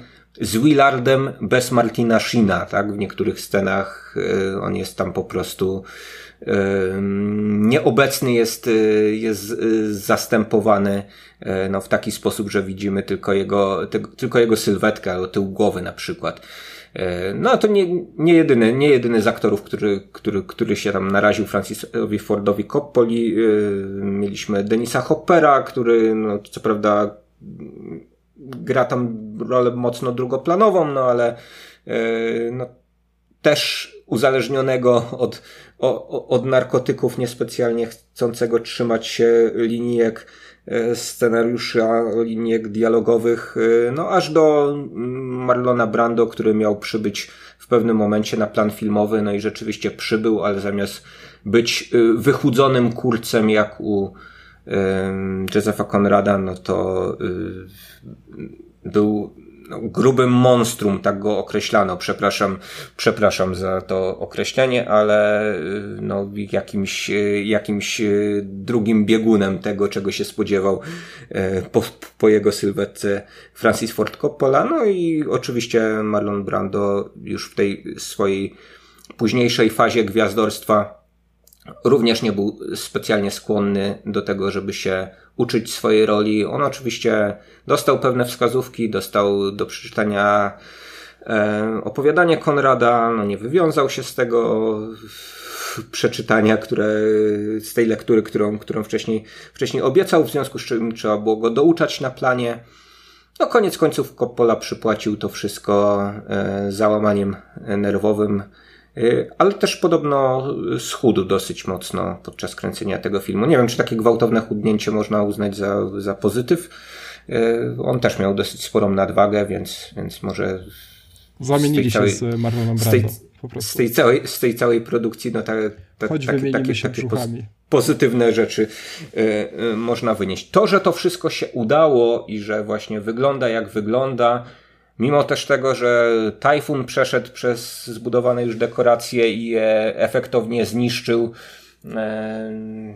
co sprawiło, że no pewne, pewne skróty też musiały nastąpić, pewne sekwencje uległy, uległy skróceniu, bądź też wyrzuceniu nawet z tej pierwotnej wersji teatralnej te, mm, te sceny wśród no, zdewastowanych. Razu, że, że, że kinowej, tak? To jest tłumaczenie tak. theatrical release, nie tak, że był jakiś efektowny spektakl e, adaptujący czas apokalipsy na deski. Tak, jasne, jasne. Ja to przepraszam za moje. Chociaż nie, teraz po, pomyślałem sobie, jak taki spektakl mógłby wyglądać, e, więc to też, to też byłoby znakomite. Jakby napalm zrzucili na publiczność na przykład. Kończąc ten wątek o produkcji y, czasu apokalipsy, mogę tylko powiedzieć, odsyłając raz jeszcze do tego właśnie dokumentu, że słowo w tytule A Filmmakers Apocalypse no nie jest żadnym nadużyciem. No i stąd też taki długi montaż tego filmu, y, stąd też on ukazał się y, później niż Łowca Jeleni czy Powrót do domu i być może przez to no, dostał mniej, e, mniej nagród e, niż, e, niż powinien dostać tak naprawdę, no bo dostał tylko, tylko dwa Oscary koniec końców, no ale temat Wietnamu Hollywood już wówczas uważało za niejako trochę zamknięty przez te wcześniejsze filmy Michaela Cimino czy Hala Ashbiego i no i stąd, st, stąd tylko wybitne zdjęcia Vittorio Storaro E, no i wybitny dźwięk pod, pod e, nadzorem Waltera Marcha e, no, doczekały się tej tej złotej, złotej statuetki. Tak, no, dźwięk Waltera Marcha, który jak wiemy szczególnie sobie ulubili e, autorzy e, logo dystrybutora Kinoświat, który wyświetla się przed wieloma filmami w polskich kinach. E, zastanawiam się, na ile rzeczywiście jest to po prostu wyjęty dźwiękowy fragment z początku czasu apokalipsy, na ile jest to po prostu jakaś niezależna po prostu fascynacja dźwiękami helikoptera, który raz w lewym, raz w prawym głośniku w naszą stronę nadlatuje. No ale zostawmy Jasne. to, choć chciałbym, chciałbym się dowiedzieć, jeżeli ktoś z was może pracuje w kinie Świat, albo jest w ogóle autorem może tego jingla, to, to, to, powiedzcie nam, bo e, to mnie, to mnie to naprawdę niezwykle, niezwykle, niezwykle interesuje. E, tak, no te historie dotyczące powstawania czasu apokalipsy to rzeczywiście jest fascynująca historia. Jeżeli chodzi o samego Martina Sheena, no to wielka szkoda, że on rzeczywiście no skończył jak skończył, bo skończył w ten sposób, że funkcjonował gdzieś zupełnie na marginesie aktorstwa i tak naprawdę na poważnie wypłynął dopiero niedawno i to jak wielu takich wypchniętych trochę aktorów w serialu Netflixa. E, przyznam, że zupełnie fascynująco ogląda się postać Willarda po tym, jak znamy już Martina Sheena z serialu Grace i Franki. Naprawdę to też jest takie, e, no ponieważ tam rola jest radykalnie wręcz inna, choć e, równie jest, jest podobnie jak Willard nieprzyjemny, nieprzyjemny i agresywny, to jednak no rzeczywiście bardzo, bardzo ciekawie się to na siebie nakłada. No tak, mówisz, że to cud, że czas apokalipsy w ogóle powstał. Ja muszę przyznać, że e, dla mnie to, że jakikolwiek film powstaje jest e, zupełnym cudem, ponieważ e, na planie tyle rzeczy może się nie udać i w większości przypadków rzeczywiście się nie udaje, że to, że na końcu dostajemy faktycznie gotowy film, to nie przestaje mnie zachwycać i zdumiewać. No ale czas apokalipsy, jeżeli chodzi o realizację, urywa głowę rzeczywiście i to, że te sceny dało się nakręcić w ogóle, to jest nie do uwierzenia. Oglądałem ostatnio, zupełnie chyba, chyba przedwczoraj, na kanale YouTube'owym Folding Ideas film na temat tak zwanego Snyder Cut, czyli oczywiście tego mitycznego wydania mitycznej wersji Ligi Sprawiedliwości, która została zrobiona przez Zaka Snydera. No i autor Folding Ideas słusznie zwraca uwagę na to, że być może Snyder Cut rzeczywiście istnieje, ale najprawdopodobniej są to po prostu no, aktorzy biegający na green screenie albo storyboardy, no bo tak wygląda y, dzisiaj tworzenie filmu i mówi, że to nie jest czas apokalipsy, który po prostu rzeczywiście miał bardzo dużo nakręconego już efektownego materiału i na nim można by pracować. I to jest dla mnie taki fajny kontrast między tym, co, co Coppola musiał właśnie na Filipinach wyczynać, wyczyniać, a tym, jak dzisiaj filmy o niszczeniu całych miast kręci się na green screenie, co oczywiście nie jest żadnym problemem, bo jakby to, że reżyser dostaje rozstroju nerwowego, to dla mnie nie jest skala, według której się powinno, powinno cenić film, ale rzeczywiście no to, co dzieje się w czasie apokalipsy, scena oczywiście lądowania helikopterów, e, to jest e, rzecz, no ja to oglądałem w kinie i mimo, że widziałem tę scenę już e, nieraz, to, to nie mogłem uwierzyć po prostu w co się, co, co się tam dzieje. Michał, co się tam działo? Jak, jak, jak się kręci taki film w ogóle? Synchronizowanie pracy tak wielu ludzi y, no, jest pewnego rodzaju y, cudem. To, że to wszystko jeszcze nam eksploduje w odpowiednich e, momentach. Oczywiście na planie, tu nie mamy do czynienia z dograniem tego później. Tak, zawsze w kontekście y, tego typu realizacji spektakularnych scen w ten taki klasyczny sposób pozbawiony obróbki komputerowej Um, no zawsze mi to przypomina um, scenę z nic śmiesznego Marka Koterskiego, gdzie mamy jeden most do wysadzenia i trzeba to zrobić w odpowiednim momencie, no ale Realizowany jest film przez dosyć e, nieudolną ekipę, w związku z czym e, no, następuje to nie w tym momencie, w którym, w którym powinno nastąpić, a tutaj no, musiało być to wszystko absolutnie e, zsynchronizowane jak w zegarku. No, jednocześnie no, trzeba było się jakoś właśnie troszczyć o to, żeby nikt nie ucierpiał, więc pirotechnicy mieli też twórcy efektów specjalnych mieli tutaj mnóstwo, y, mnóstwo roboty, a jeszcze w tej takiej, no właśnie najbardziej efektownej scenie Francis Ford Coppola doszedł do wniosku, że on tam się sam pojawi przed kamerą tak. i będzie, będzie symulował takiego, będzie udawał takiego typowego reportera wojennego, który, który właśnie, no nie, niejako na zasadzie być może przywołania tej pierwotnej koncepcji kręcenia czasu apokalipsy, tak, który, który, który właśnie gdzie będzie tam rejestrował to, co, to, co się w Wietnamie dzieje na gorąco, łapał to w jakiś sposób, y, w jakiś sposób y, na żywo. No, w, jaki, w, jaki sposób to Francis Ford Coppola y, ogarnął, no to, no to nie wiem, no zasługa no po prostu tylko jego, jego jakiegoś wielkiego talentu, no jego współpracowników, no ale dość powiedzieć, że, mm, że po tych wszystkich E, takich właśnie wypadkach e, na planie czasu apokalipsy on potem wpadł na pomysł e, realizacji tak zwanego kina elektronicznego, tak, które, które nie ruszać za bardzo. Tak, tak które, które miało umożliwić mu kręcenie wszystkiego, będąc zamkniętym w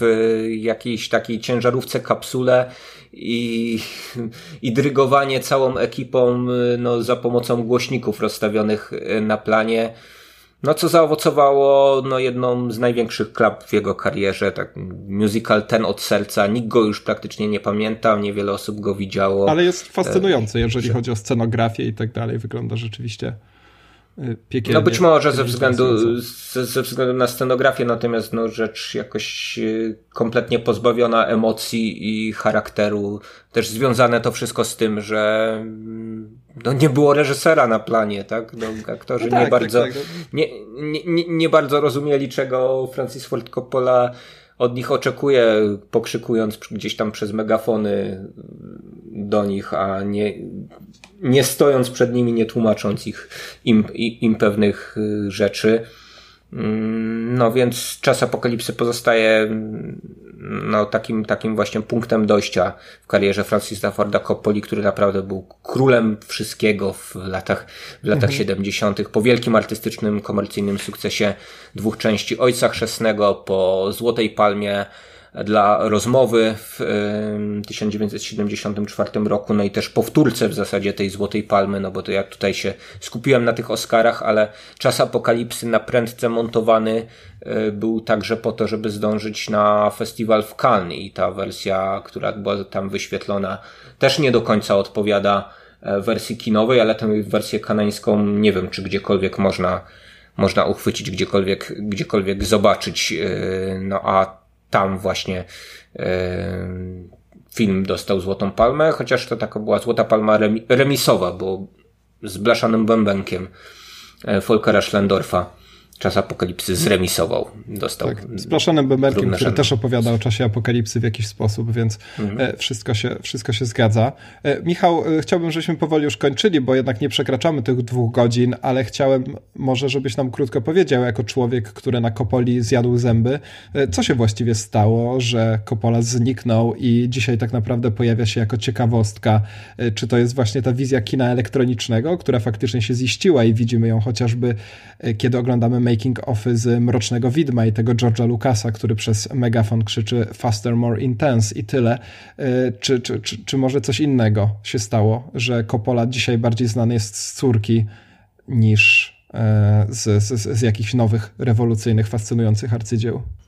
Mm, no, na, nastali, y, nastali nowi twórcy, nastało nowe, nowe Hollywood, czyli e, Spielberg i Lucas, którzy dostarczyli nową formułę blockbustera, mm, czyli Hollywood poszukujące przez y, no, ponad 10 lat w zasadzie mm, tego, co, czym może dotrzeć do młodej, młodej widowni, no, znalazło właśnie w formule takiej, jaką zaproponował Spielberg w Szczękach, czy, czy Lucas w Gwiezdnych Wojnach, w związku z czym czasy eksperymentów, czasy takich quasi awangardowych, no nie wahałbym się użyć takiego określenia filmów jak, jak Czas Apokalipsy, nawet właśnie zrealizowanych za, za grube miliony dolarów, e, dobiegły końca. Jeszcze na początku lat 80.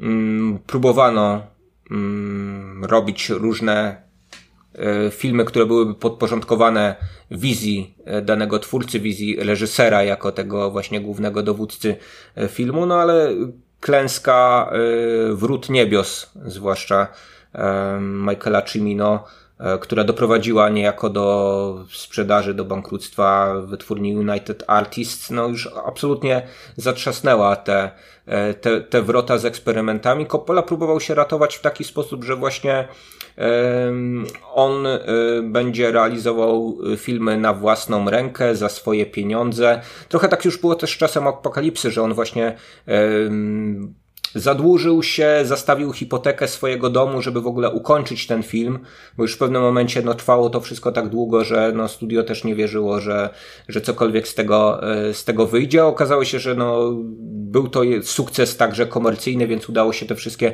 długi spłacić. Coppola e, zainwestował właśnie w to kino elektroniczne, e, rozwinął swoje Zoetropi Studios, e, miał wizję, że tam będzie robił coś alternatywnego wobec, e, wobec Hollywoodu, e, no bo on zawsze miał taką etykietę trochę takiego właśnie rebelianta o konserwatywnych poglądach zarazem. To, to, to, u niego jakoś tak, e, tak walczyło. No ale ten od serca okazał się spektakularną klapą. Trzeba było to studio tak szybko, jak się je rozbudowywało, zamknąć, sprzedać i zacząć spłacać długi. No więc to, co w latach 80. E, już Coppola kręcił, no to były, były rzeczy, które były tak, tak naprawdę rzeczami na zamówienie. Takie filmy jak Outsiders na przykład, czy Rumblefish, e, no miały być e, filmami, które pozwolą mu jakoś, jakoś z tych długów wyjść. No i potem realizacja takich filmów jak Cotton Club na przykład, miała mm, być no, powrotem do tego, co, co, co zapewniło mu sławę i komercyjny i artystyczny sukces, czyli znowu do jakiejś wystawnej opowieści gangsterskiej. No, okazało się, że to już, to już nie chwyta i mamy właśnie nową dekadę, w której kompletnie nowe pomysły na kino są obecne, tak zwane kino nowej przygody, tak, y, zbiera grube, grube miliony. Mm, no a Coppola zawsze był zainteresowany trochę innym, innym rodzajem kina, więc yy, no dzisiaj, dzisiaj robi wina w swojej winnicy kalifornijskiej głównie. Yy, raz na jakiś czas wypływa informacja od niego, że chciałby zrealizować swoje, jak to powtarza, jakieś tam wielkie kolejne dzieło. Ale kończy się kolejną częścią Smakosza pod szyldem Megalopolis, e, no ale, ale no czasami, czasami on rzeczywiście sygnuje taką swoją etykietą mm, producencką jakieś mniej lub bardziej udane mm, tytuły. No a jeśli, jeśli robił ostatnio filmy, no to były to filmy małe bądź jeszcze mniejsze, takie jak Twixt czy Tetro e, chociażby, więc y, no nie spodziewam się, że ktoś, kto, ktoś dzisiaj że temu wiekowemu Coppoli e, da takie pieniądze, jakie dano Scorsese'emu na Irlandczyka chociażby, a no takie pieniądze by musiał Coppola dostać, żebyśmy mieli jakąś nadzieję na powrót do tego, y, do tych czasów jego największej świetności, bo wydaje mi się, że to był artysta, no jest w dalszym ciągu, który, który no po prostu takich wielkich, wielkich budżetów i wielkich tematów mitologicznych, większych niż życie potrzebuje, e, żeby, żeby one w pełni wybrzmiały. No, mam nadzieję, że Francis Ford Coppola tego posłucha. Jeżeli macie jakieś e, pytania a propos twórczości tego reżysera, to piszcie do Michała. Pewnie nikt e, w naszym sympatycznym kraju nie wie więcej niż e, mój drogi współ, współpodcastowicz o tym reżyserze. Kończymy, bo ja muszę iść na Gwiezdne Wojny. Bo już, Jest już, jakiś powód, tak, tak żeby tak, skończyć podcast. Wieczorna premiera. Także, drodzy słuchacze, jeżeli lubicie słuchać nas, to dajcie temu wyraz, e, lubiąc nas na Facebooku, wystawiając recenzje w podcastach, e, followując nas na Spotify, a przede wszystkim mówiąc o ścieżce dźwiękowej jednej losowej osobie na ulicy. Z doświadczenia wiemy, że to znakomicie działa. E, I co? I wesołych świąt. Usłyszymy się dopiero na początku stycznia. Do usłyszenia, papa. Wszystkiego dobrego w nowym, lepszym 2020 roku. Żółwie. A, żółwie i inne stworzenia też.